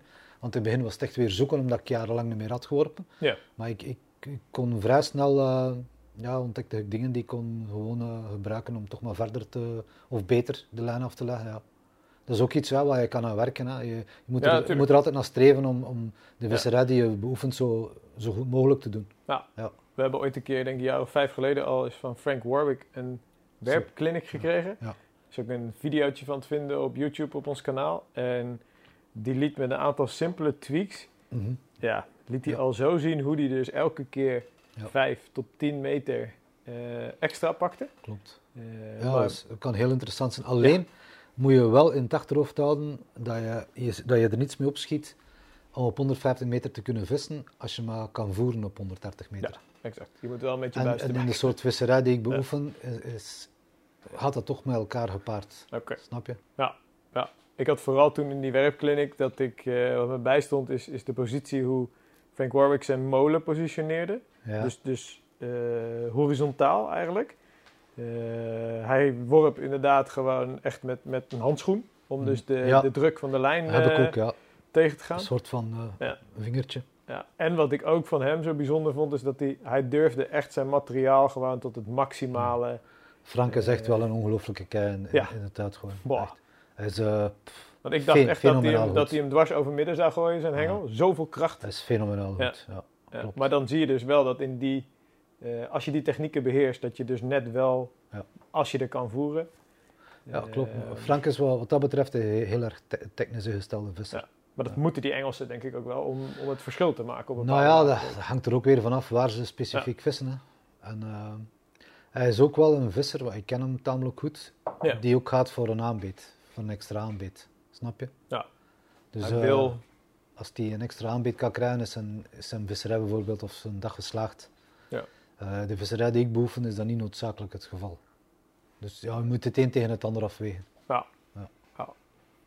Um, maar laat ons duidelijk zijn, hoe, hoe, meer tools dat je ter beschikking hebt, hoe, hoe, hoe, beter en hoe completer dat je, dat je wordt als visser. Dus nou ja, eens. Vooral, uh, je, je, je, moet kunnen uitvaren, je moet kunnen werpen, je moet, die, uh, je moet daar ook mee oefenen. Ja, alles is oefening en ervaring. Ja. Ik weet ook nog wel dat ik een aantal jaar geleden continu werpend viste en toen in Italië weer in een boot zat, golven, vissen halen. Is ook weer, je moet er echt weer inkomen. Je moet, we gaan zo naar de mooie kaan. Jij vertelde dat al, dat je met het scheppen ook echt weer wind, je boot drijft af. Ja. Je moet echt weer even in dat ritme komen. Ja. Eh, we gaan er trouwens zo een stap naar maken.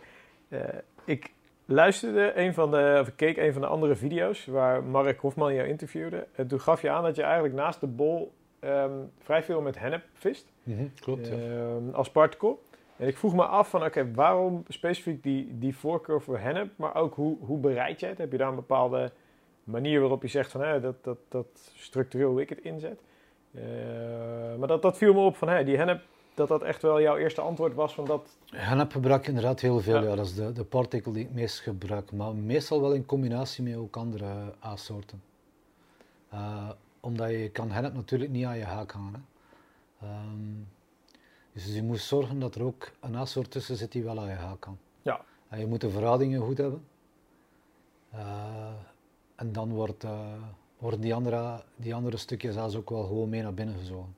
Het is niet zo, zoals vroeger wel eens beweerd werd door eh, een aantal schrijvers, dat ze specifiek bepaalde zaden er gaan uitfilteren en al de rest Mhm. laten liggen. Ja, want dat heb ik dus ergens ook nog... Dat, daar geloof je niet in. Dat is Ik heb vaak genoeg vissen geobserveerd of voerplaatsen geobserveerd. Compleet leeg. Uiteindelijk is alles weg. Ja. En heb jij, ik, ik, ik weet me niet meer welke merken dat zijn geweest, maar ik weet in het verleden wel dat er een soort van, van, van kleefballetjes zijn geweest waar je hennep op de een of Ja, andere manier... ja, klopt. ja. Weet je wat ik... ehm, Van Kruisten. ja, volgens mij heb ik dat vroeger ook ooit wel eens geprobeerd. Heb je daar eens mee gevist? Daar heb ik nooit mee gevist. Nee. Want ik denk niet dat er op dit moment nog een fabrikant is die dat in zijn... nee, er zal ook wel een reden voor zijn. Ja. Dat denk ik ook, dat dat niet... eh, maar ik weet nog dat ik dat ook wel eens Ja. gekocht heb volgens mij in die, eh, in die tijd.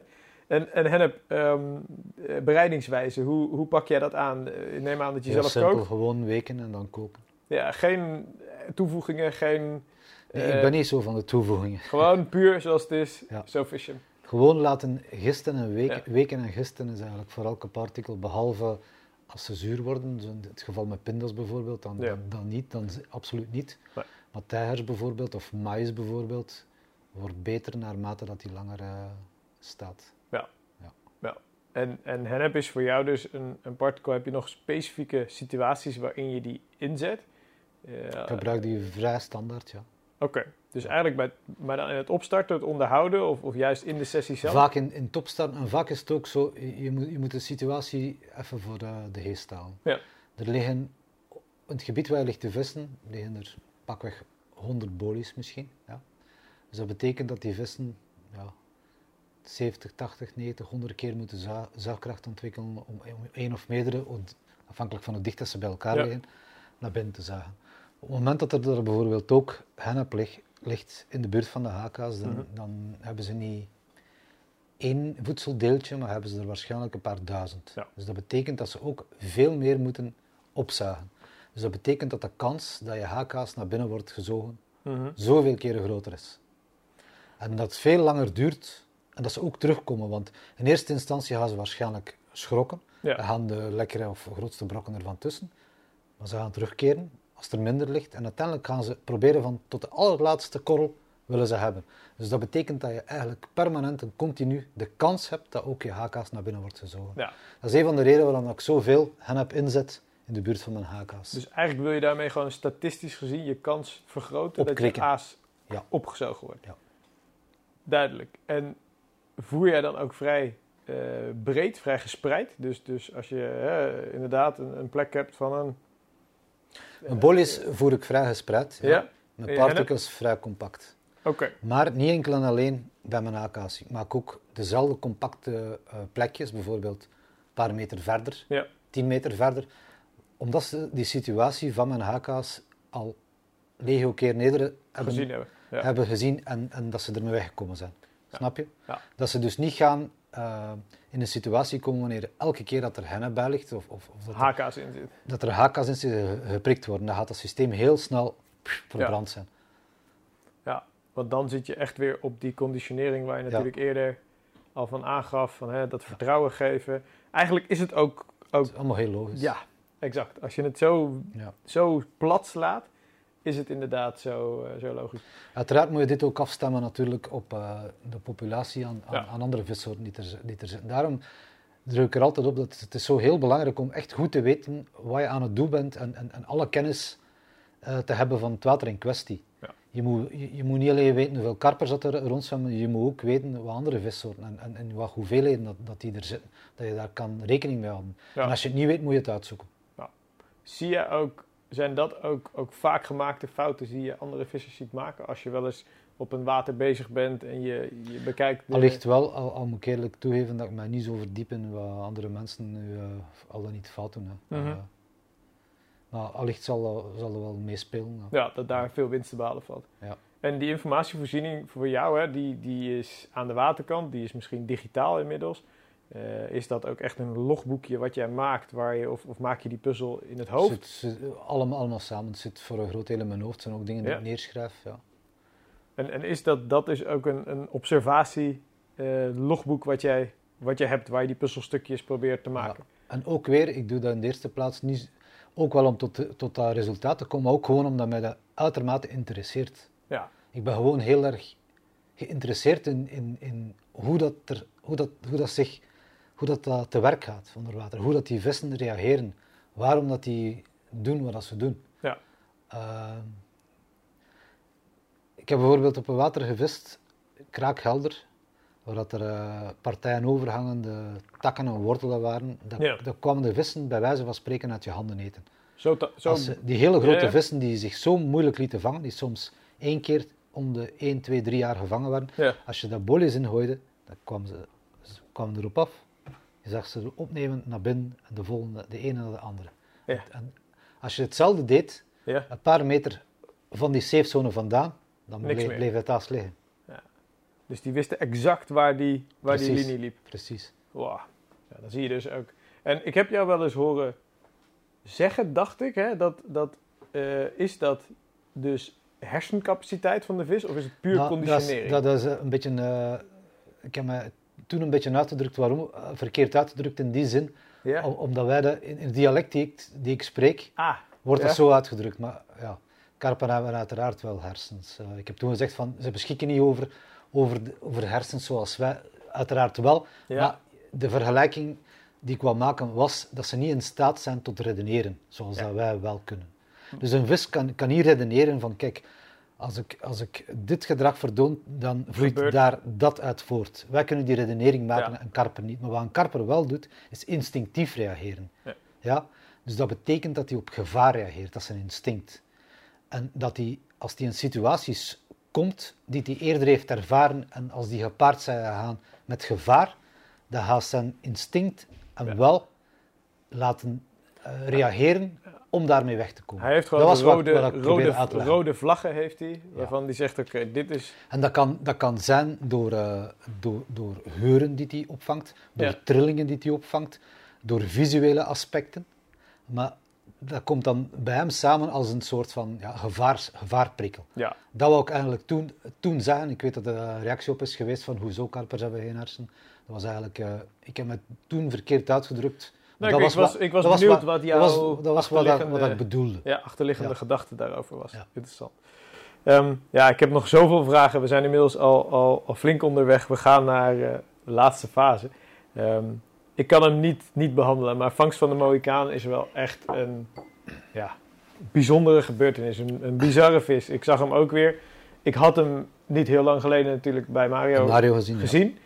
Eh, kan je ons iets vertellen over, over het water? Hoe, hoe ben je er nu wel aan het vissen geraakt? Eh, hoe was die jacht?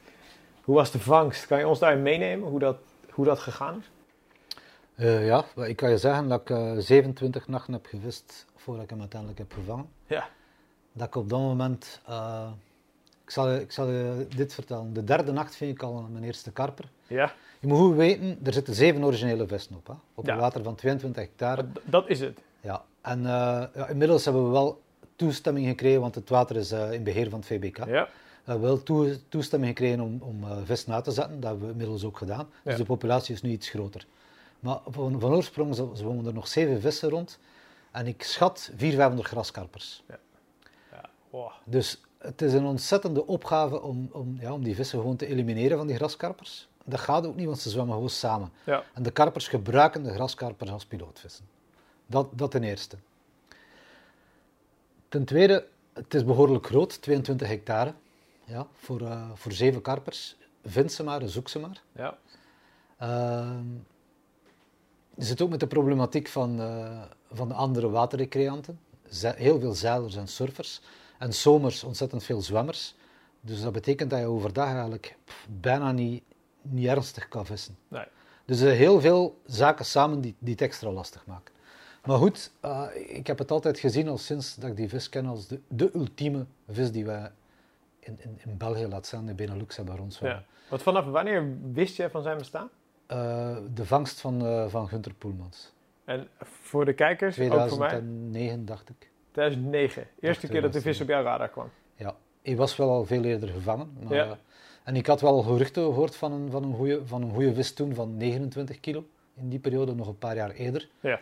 Maar dat was allemaal heel erg onduidelijk. Maar toen kwam hij de eerste keer echt op de radar en ben ik ook de eerste, eerste keer gaan kijken. Maar het feit dat je er toen eigenlijk niet legaal mocht vissen, uh, was heel erg beperk, beperkend in de manier waarop dat je het moest aanpakken. Hè. Dus uh, ik, kon, en ik, ik voelde dat ik toen met, met die manier van visserij dat ik niet eigenlijk echt kon vissen zoals ik het wou. Ja. En dat ik eigenlijk ook vrij snel beslist van, van er niet achteraan te gaan. Maar toen, uh, toen we met het VBK het water in, in, in, uh, in medebeheer of in beheer hebben gekregen, ja, toen openden er zich wel deuren dat we toen tenminste legaal konden vissen. Ook al is gebleken dat het nog altijd geen, uh, geen makje is om die vis te vangen natuurlijk. Ja. Maar goed, ik had na mijn nacht drie had ik al een eerste vis, een, een 16 kilo schub. Dacht ik van, goh, dat, dat gaat wel, dat gaat goed. Maar toen heb ik er 19 nachten over gedaan voordat ik de volgende heb gevangen. 19? 19 nachten. Wauw. Ja. Verspreid over x aantal maanden. Maar wel graskarpers tijdens die nachten? Heel veel graskarpers. Oh, maar, nou, nee, nee, nee. De, de, die periode was zelfs zonder graskarpers. Ja. Uh, toen, want, uh, omdat ik toen op, op een deel van het water zat waar de vis gewoon niet, niet zat of niet kwam. Ja, maar je kon ook niet... Want, wat voor ons Nee. is het nu syndicaat dat er... Nee, het is geen syndicaat. Je kan Ja. gewoon het water bevissen Als VBK als lid. VBK-lid. En, Ja. en per, je moet wel de stek boeken en betalen.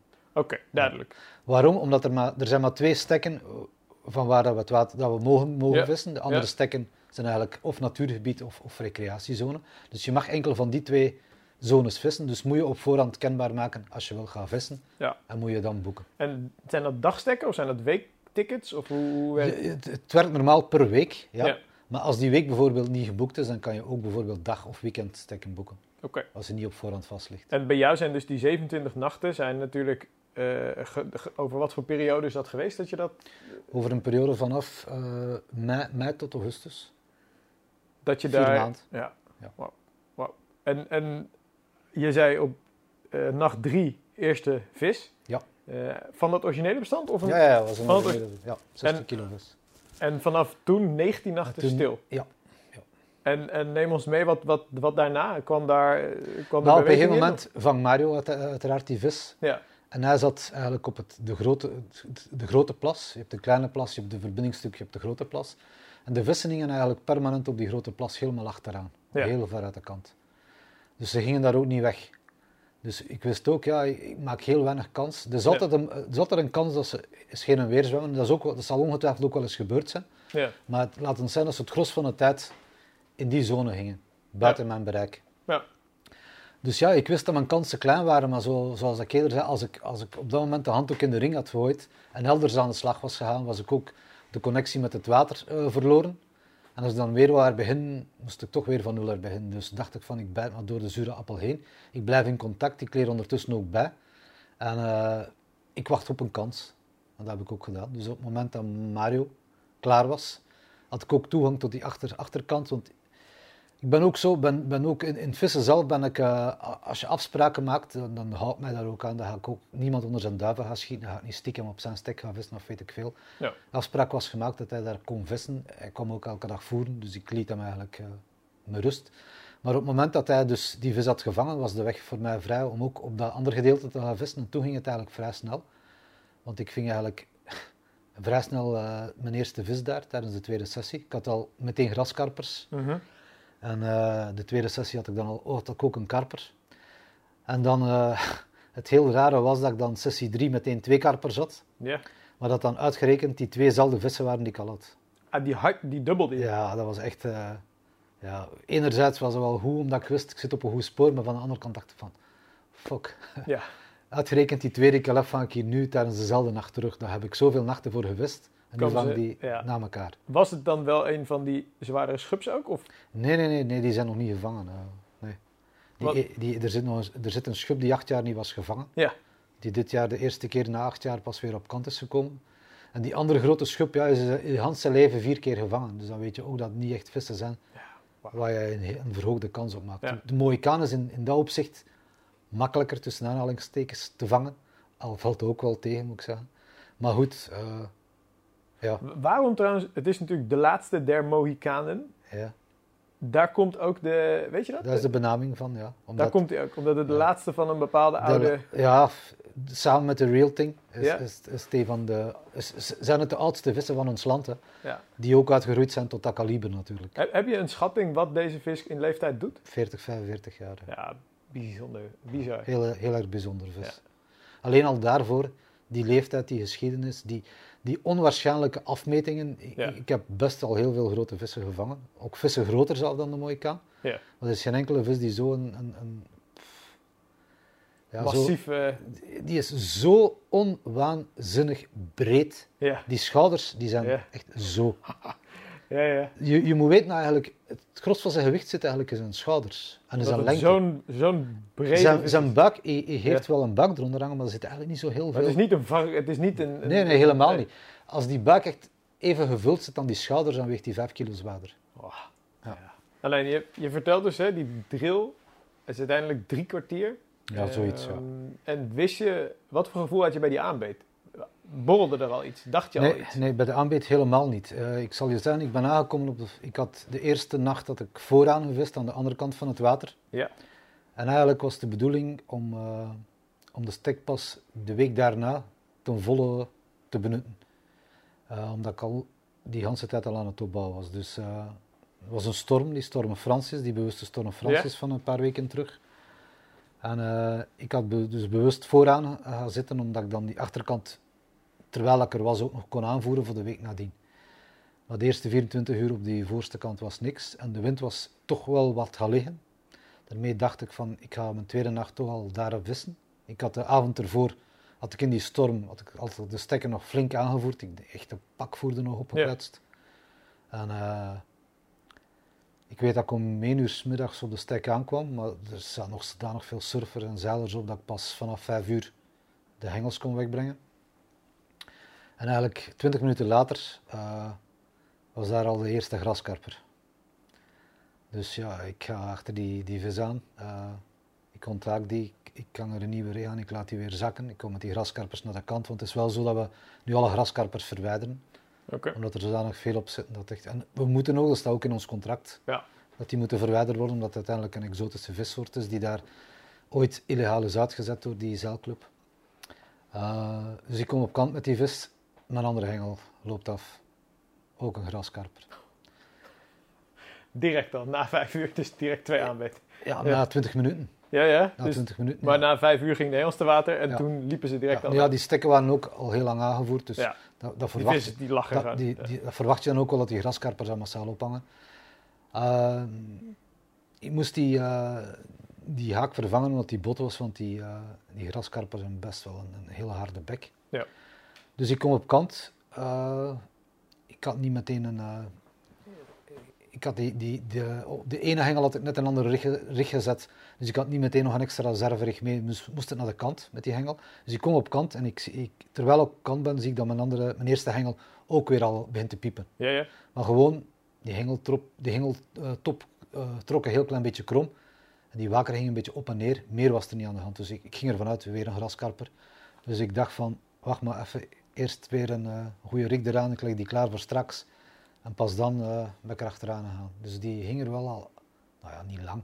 Misschien anderhalf minuut, twee minuten. Ja, ja. Hing die er toch wel al, hing die er al aan, was die gehaakt. Maar die aanbeet was dus ook niet... Hij ging Nee, door was, de slip. het was geen, het was geen, eh, geen run, het was gewoon een, paar piepen. Ja. Meer niet. En op wat eigenlijk lag je dan te vissen? Ja, best heel ver, een dikke 3, 350, 400 meter ver. Ja, Eh, nu is het wel zo dat vaak met, met karpers daar dat, eh, dat runs zijn. ja. Dus dit, dit was eigenlijk een, een, een vrij, ehm, ja, eh, niet echt een karperbeet, het was eigenlijk eerder een graskarperbeet. Dus ik ging er ook in de veronderstelling, vaar ik erheen, dat dat weer een graskarper was. Tot als ik op de plek eigenlijk aankom en ik vast blijk te hangen. Nu, het probleem op, op die kant van het water is dat er heel veel achtergelaten boeientouw is van die, van die surfers en die zeilers die gewoon de draad lossnijden, dat de, de koord of, de- of het touw zakt dan naar de bodem Ja. en die blijft achter. En dit, dit, het lijkt wel een compleet mijnenveld, want je ziet het niet van boven wat er waar ligt. Je bent aan het vissen en plots hang je in zo'n touw. Ja. Dus ik had al een paar keer eerder met, met graskarpers ook en met een paar andere karpers dingen voelen, voelen schuren. Mm. Dat mijn hoofdlijn voelde schuren. Ja. En ik dacht in eerste instantie van dat is iemand anders die hier lijn is kwijtgespeeld. Maar later heb ik contact dat het dus om dat boeientouw ging. En ook met die, met die vis ging ik vast in zo'n touw. Uiteindelijk schiet de lijn wel van achter het touw heen. Zie ik mijn hoofdlijn een meter of vijf, zes, zeven verder lopen. Idem dito, weer vast Nog een keer, ja. Ik dacht van, fuck man, het gaat weer niet waar zijn. Weer hetzelfde, het schiet uiteindelijk ook weer los. En dan zie ik mijn lijn een meter of 25, 30 gewoon terug naar de, naar de, de kant lopen waar Ja. ik vandaan kom. Ik dacht van, hoef, zo ver zijn we. En toen voelde ik echt een heel zwaar log gewicht. En eerlijk gezegd, ik ging er toen nog altijd vanuit dat ik weer vasthing. Omdat ik zo weinig eh, ja, indruk kon maken op, op, op die vis. Maar je had toen al rechtstreeks contact met de vis. Nou, Dus waarschijnlijk. Toen- ja, ik had toen Ja. contact, al drong dat niet echt door. Ik ging er nog vanuit dat ik nog ergens achter vast zat, omdat ik gewoon zo weinig controle had. Ja. En omdat ik ook geen of heel weinig beweging in die vis kreeg. Het is niet zo dat hij plots begon meters eh, draad te pakken. Die bleef eigenlijk vrij, sta- vrij stabiel in de- in- ja, op de bodem, in dezelfde regio hangen, waardoor ik dacht van die zit nog ergens aan vast. Maar die drill die vorderde. En het is ook zo dat er nog altijd een vrij stevige wind stond. Dus waardoor eh, dat je ook alles een beetje minder secuur opvangt en voelt. Dat ik regelmatig moest bijsturen om terug in de goede positie te komen. Eh, dus na een minuut of twintig begon het eigenlijk toch wel te dagen dat ik eigenlijk wel rechtstreeks contact had met die vis. Ja. Pas dan, hè. En eh, ik merkte ook hoe- hoe- hoeveel druk dat ik ook zat, eh, zette op die vis, dat ik eigenlijk weinig ja, beweging erin kreeg. Maar trok die je dan voort of zat die onder je? Of hoe? Nou, hij, bleef eigenlijk altijd op een, meter of 15 van mij ongeveer. ja. Dan ging ik er weer even dichter naartoe. Maar Ja, ja. Ik, wou, ik wou ook niet te veel met die motor heen en weer varen. Elk risico uitsluiten dat, dat ik die lijn zou pikken, uiteraard. En ja, pas dan had ik eigenlijk door dat ik echt wel een van, die, van de grote, grote of tenminste, toen begon het besef, begon het met te, te dagen dat ik eigenlijk ja, een van de grote vissen aan de haak had. En Ja. ik dacht in eerste instantie dat ik een van die schubs aan, aan de haak had, omdat toen Mario had mij verteld, toen dat hij hem eh, de ma- een maand eerder had gevangen, ja. dat hij eigenlijk vrijwel onmiddellijk in zijn, in zijn schepnet zat. Dus ik kreeg de aanbeet, is er naartoe gevaren, de vis kwam naar boven en zat in de net. Terwijl ik was op dat moment al zo lang aan het drillen en die vis was zo sterk. En op het moment dat ik ook echt druk begon te zetten, dan nam hij natuurlijk lijn, lijn Mhm. terug. En hoe meer druk ik zette, hoe meer het gevecht zich ook ontspon tot een, tot een echt, ja, tot een, een echt zwaar gevecht. Hè. ja.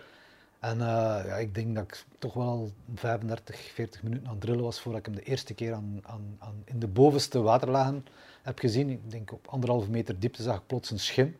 Toen zag ik ook hoe gigantisch groot en breed het was. En pas bij de volgende keer dat hij naar boven kwam, zag ik ook dat het een spiegelkarper was. En wist ik eigenlijk ook meteen, ja, dat is hem.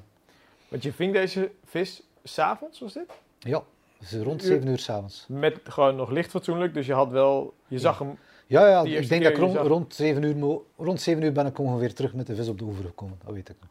Oké. Ja. Wauw. En, en nadat je hem zag... Op het, moment, ja, op het moment dat ik hem toen zag en toen, toen dat ik besefte van, goh man, dat is hem. Ja. Ja, dan, dan, dan zit je lichaam zo vol adrenaline en Ja. spanning en dan, dan gaat er, gaan er zoveel dingen door je hoofd. Door die wind eh, en, en de positie van mijn boot ik steeds moest corrigeren, Ja. eh, viel het natuurlijk ook niet mee om die te scheppen. Ik had hem wel al een paar keer dat tegen dan aan de oppervlakte gehad, maar ja, de afstand, de, de lengte van je schepnet en, en, en, en je, je moet die, die, die gigantische vis die, die, die in de buurt van een meter twintig komt, moet je over, helemaal over die netkoord heen trekken, Ja. voor je dan, dan net überhaupt naar boven kan halen. En voordat je- dat je hem in die positie krijgt, terwijl dat er een wind, zo'n harde wind staat te beuken Ja. het is, niet, is niet zo simpel, het is een hele onderneming. Want telkens dat die vis weer lijn neemt, dan moet je eigenlijk er beginnen bij weer minuten kwijt.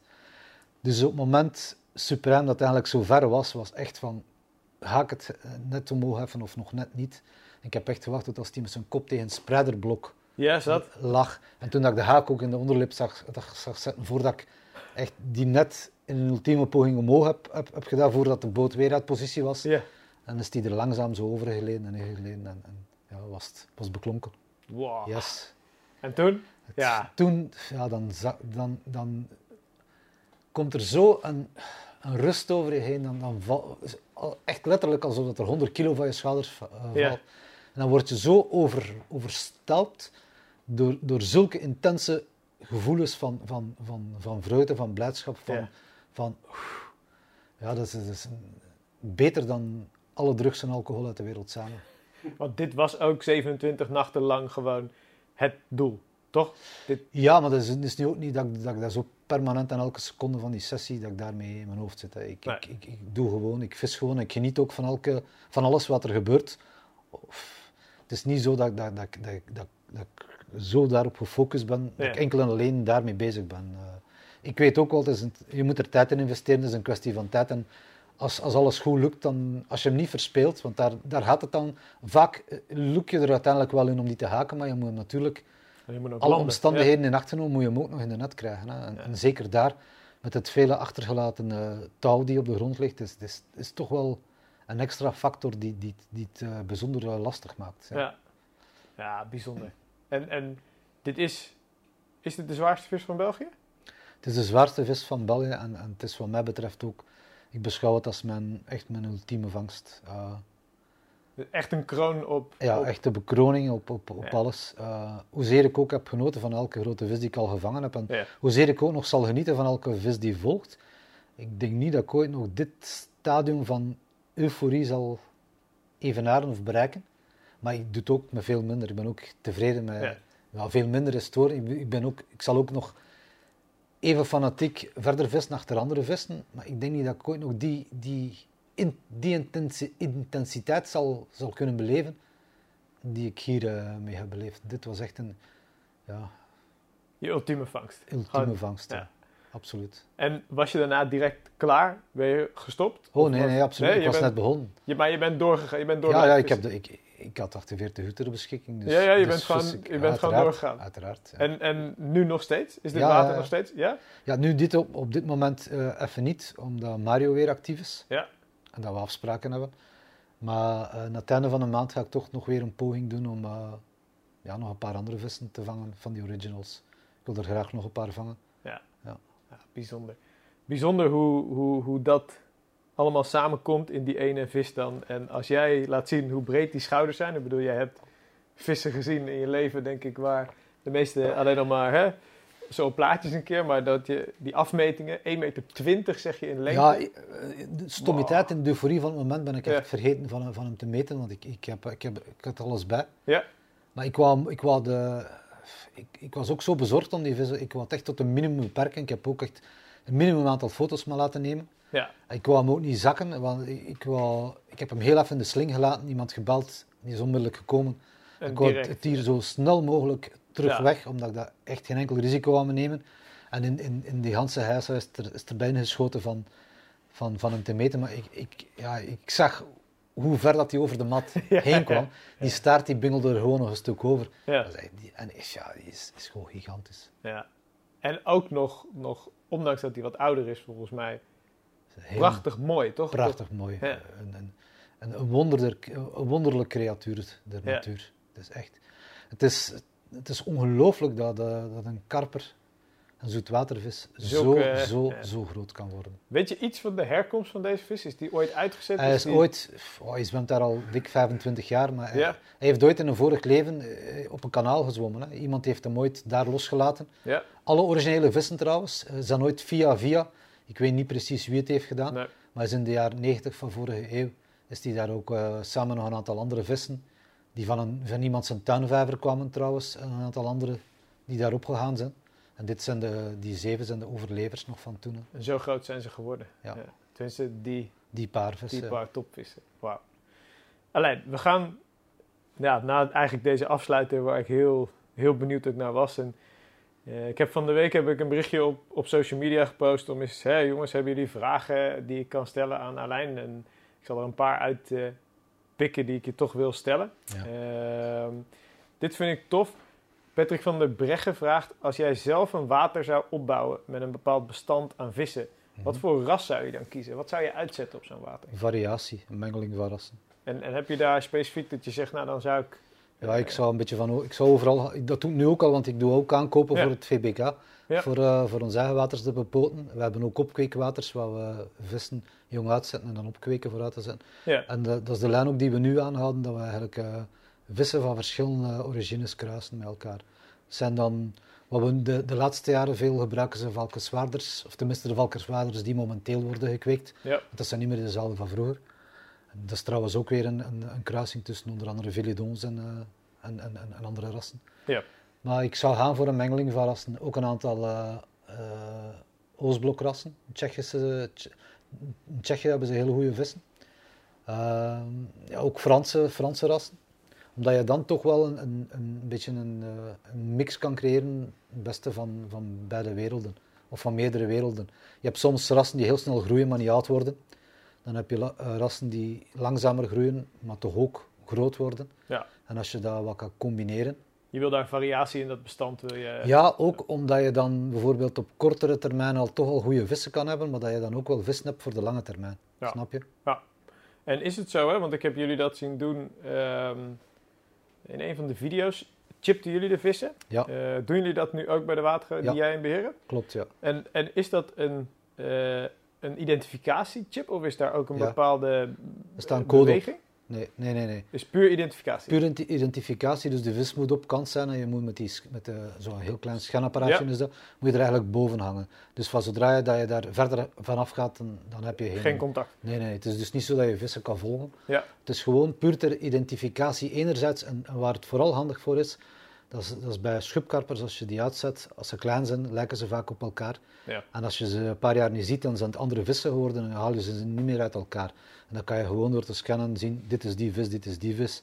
Ook bij, als er een vis sterft bijvoorbeeld, Ja. is die soms in zodanige toestand dat er geen herkenningspunten meer zijn. Je gaat erover met die scanner en je weet, dat is die vis die Exact, exact. Snap ik.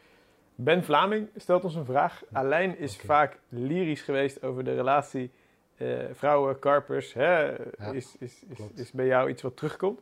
Ja. Ehm, heb je bepaalde levenslessen, tips, balansen waarvan je zegt de jongere fanatieke garde. eh, hè, hoe, hoe heb jij dat altijd gemanaged? Vraagt Ben. En ik, ik dacht, ja, oké, ik vind dat interessant. Hoe, je gaat er nu mee om door inderdaad te zeggen twee nachten in de week. Hè, is een, is een Om te beginnen de, de geschikte vrouw vinden die, eh, die, daar, die daarmee om kan. hele belangrijke denk Heel belangrijk. Ja. Goede afspraken te maken. Ja. En naarmate het zo, hoe ouder dat je wordt, dat, eh, dat je wat dat betreft wel meer, eh, meer dingen eh, gedaan Ja. krijgt.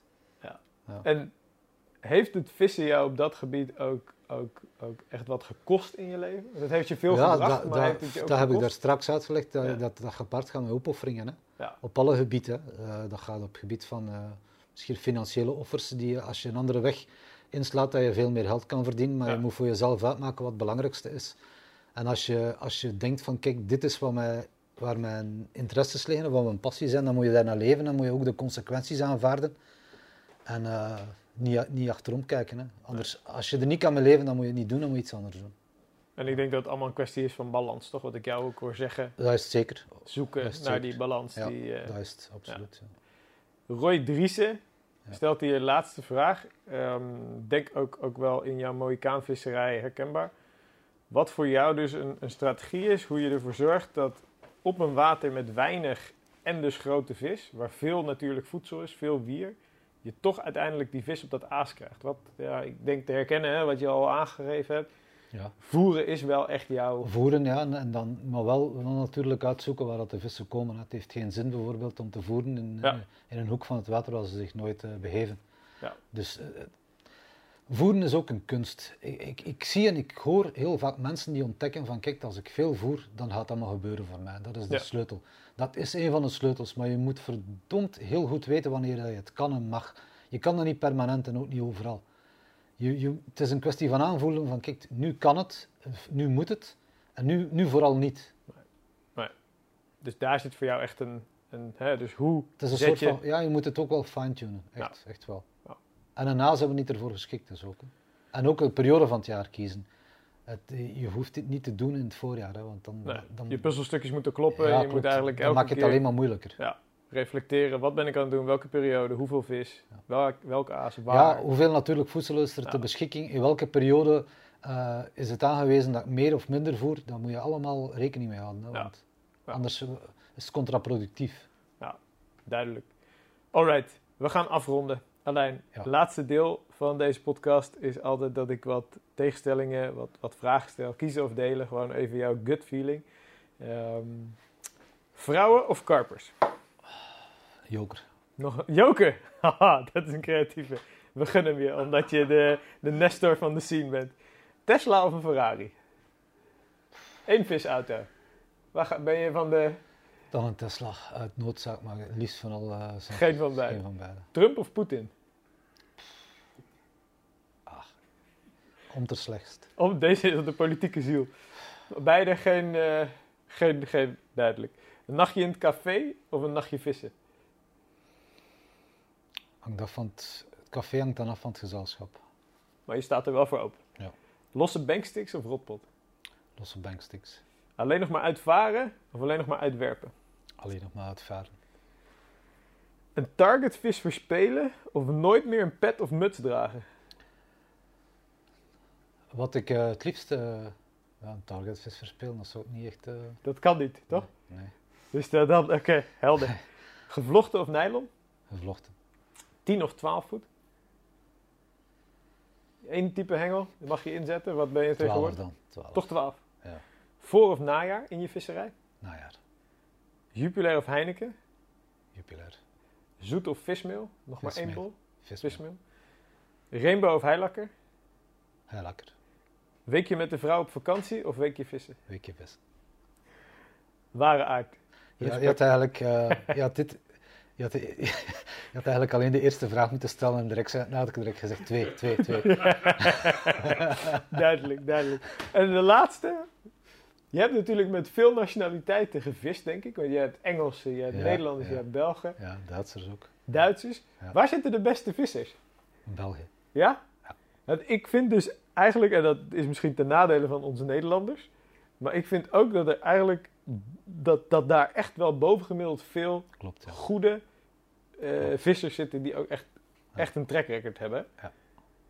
Is, is dat karpervissen? Ja, dat, dat is zo. Eh, dat heeft, denk, dat heeft ermee te maken met het, één, met, met, met het feit dat we toch iets eerder, denk ik, eh, zijn ingestapt in karpervissen. Ja. Als eerste Europees land na Engeland is bij ons eerder ontwikkeld, waardoor dat we toch altijd een soort van voorsprong hebben gehad. Ten tweede, omdat wij de Engelse visserij heel snel hebben omarmd, maar dan hebben omgetuned en toegepast op onze wateren. Hebben een, een grote variatie aan wateren. Ja. Ja, en, en- ja, dat zijn een aantal van de redenen. En ja, eh, targetvisserij is ook iets die zich in België heeft, eh, veel sterker heeft ontwikkeld dan in andere landen. Ja, of die nu pas pa- doordringt in andere landen. Als je één eh, visser uit jouw netwerk zou tippen om ook eens een interview mee te doen, heb je een, eh, zonder andere eh, tekort te doen hoor, maar heb je een visser waarvan je zegt, nou, Ik ken wel iemand die ongelooflijk, een ongelooflijk, ik ken heel veel mensen die ongelooflijk goed en, en sterk zijn in vissen. Eh, maar iemand die, die een schat aan informatie in zich draagt, maar waarvan ik al 100% zeker weet dat hij het niet gaat doen, vertel. is Philip Cottenier. Ja. Maar die ga je hier niet aan tafel krijgen. Ja, dan zouden we toch in het netwerk een korter lijntje met hem moeten hebben. Heer, Maar wie Tom, weet- Heer Tooms misschien ook, Ja. is ook heel Geert interessant. is denk ik, eh, interessante figuur en een ontzettend goede visser. ik denk dat Geert graag om, eh, dat hij hier aan mee wil werken. Ehm Alain, ik wil je bedanken namens ons, namens de luisteraars, graag namens de kijkers.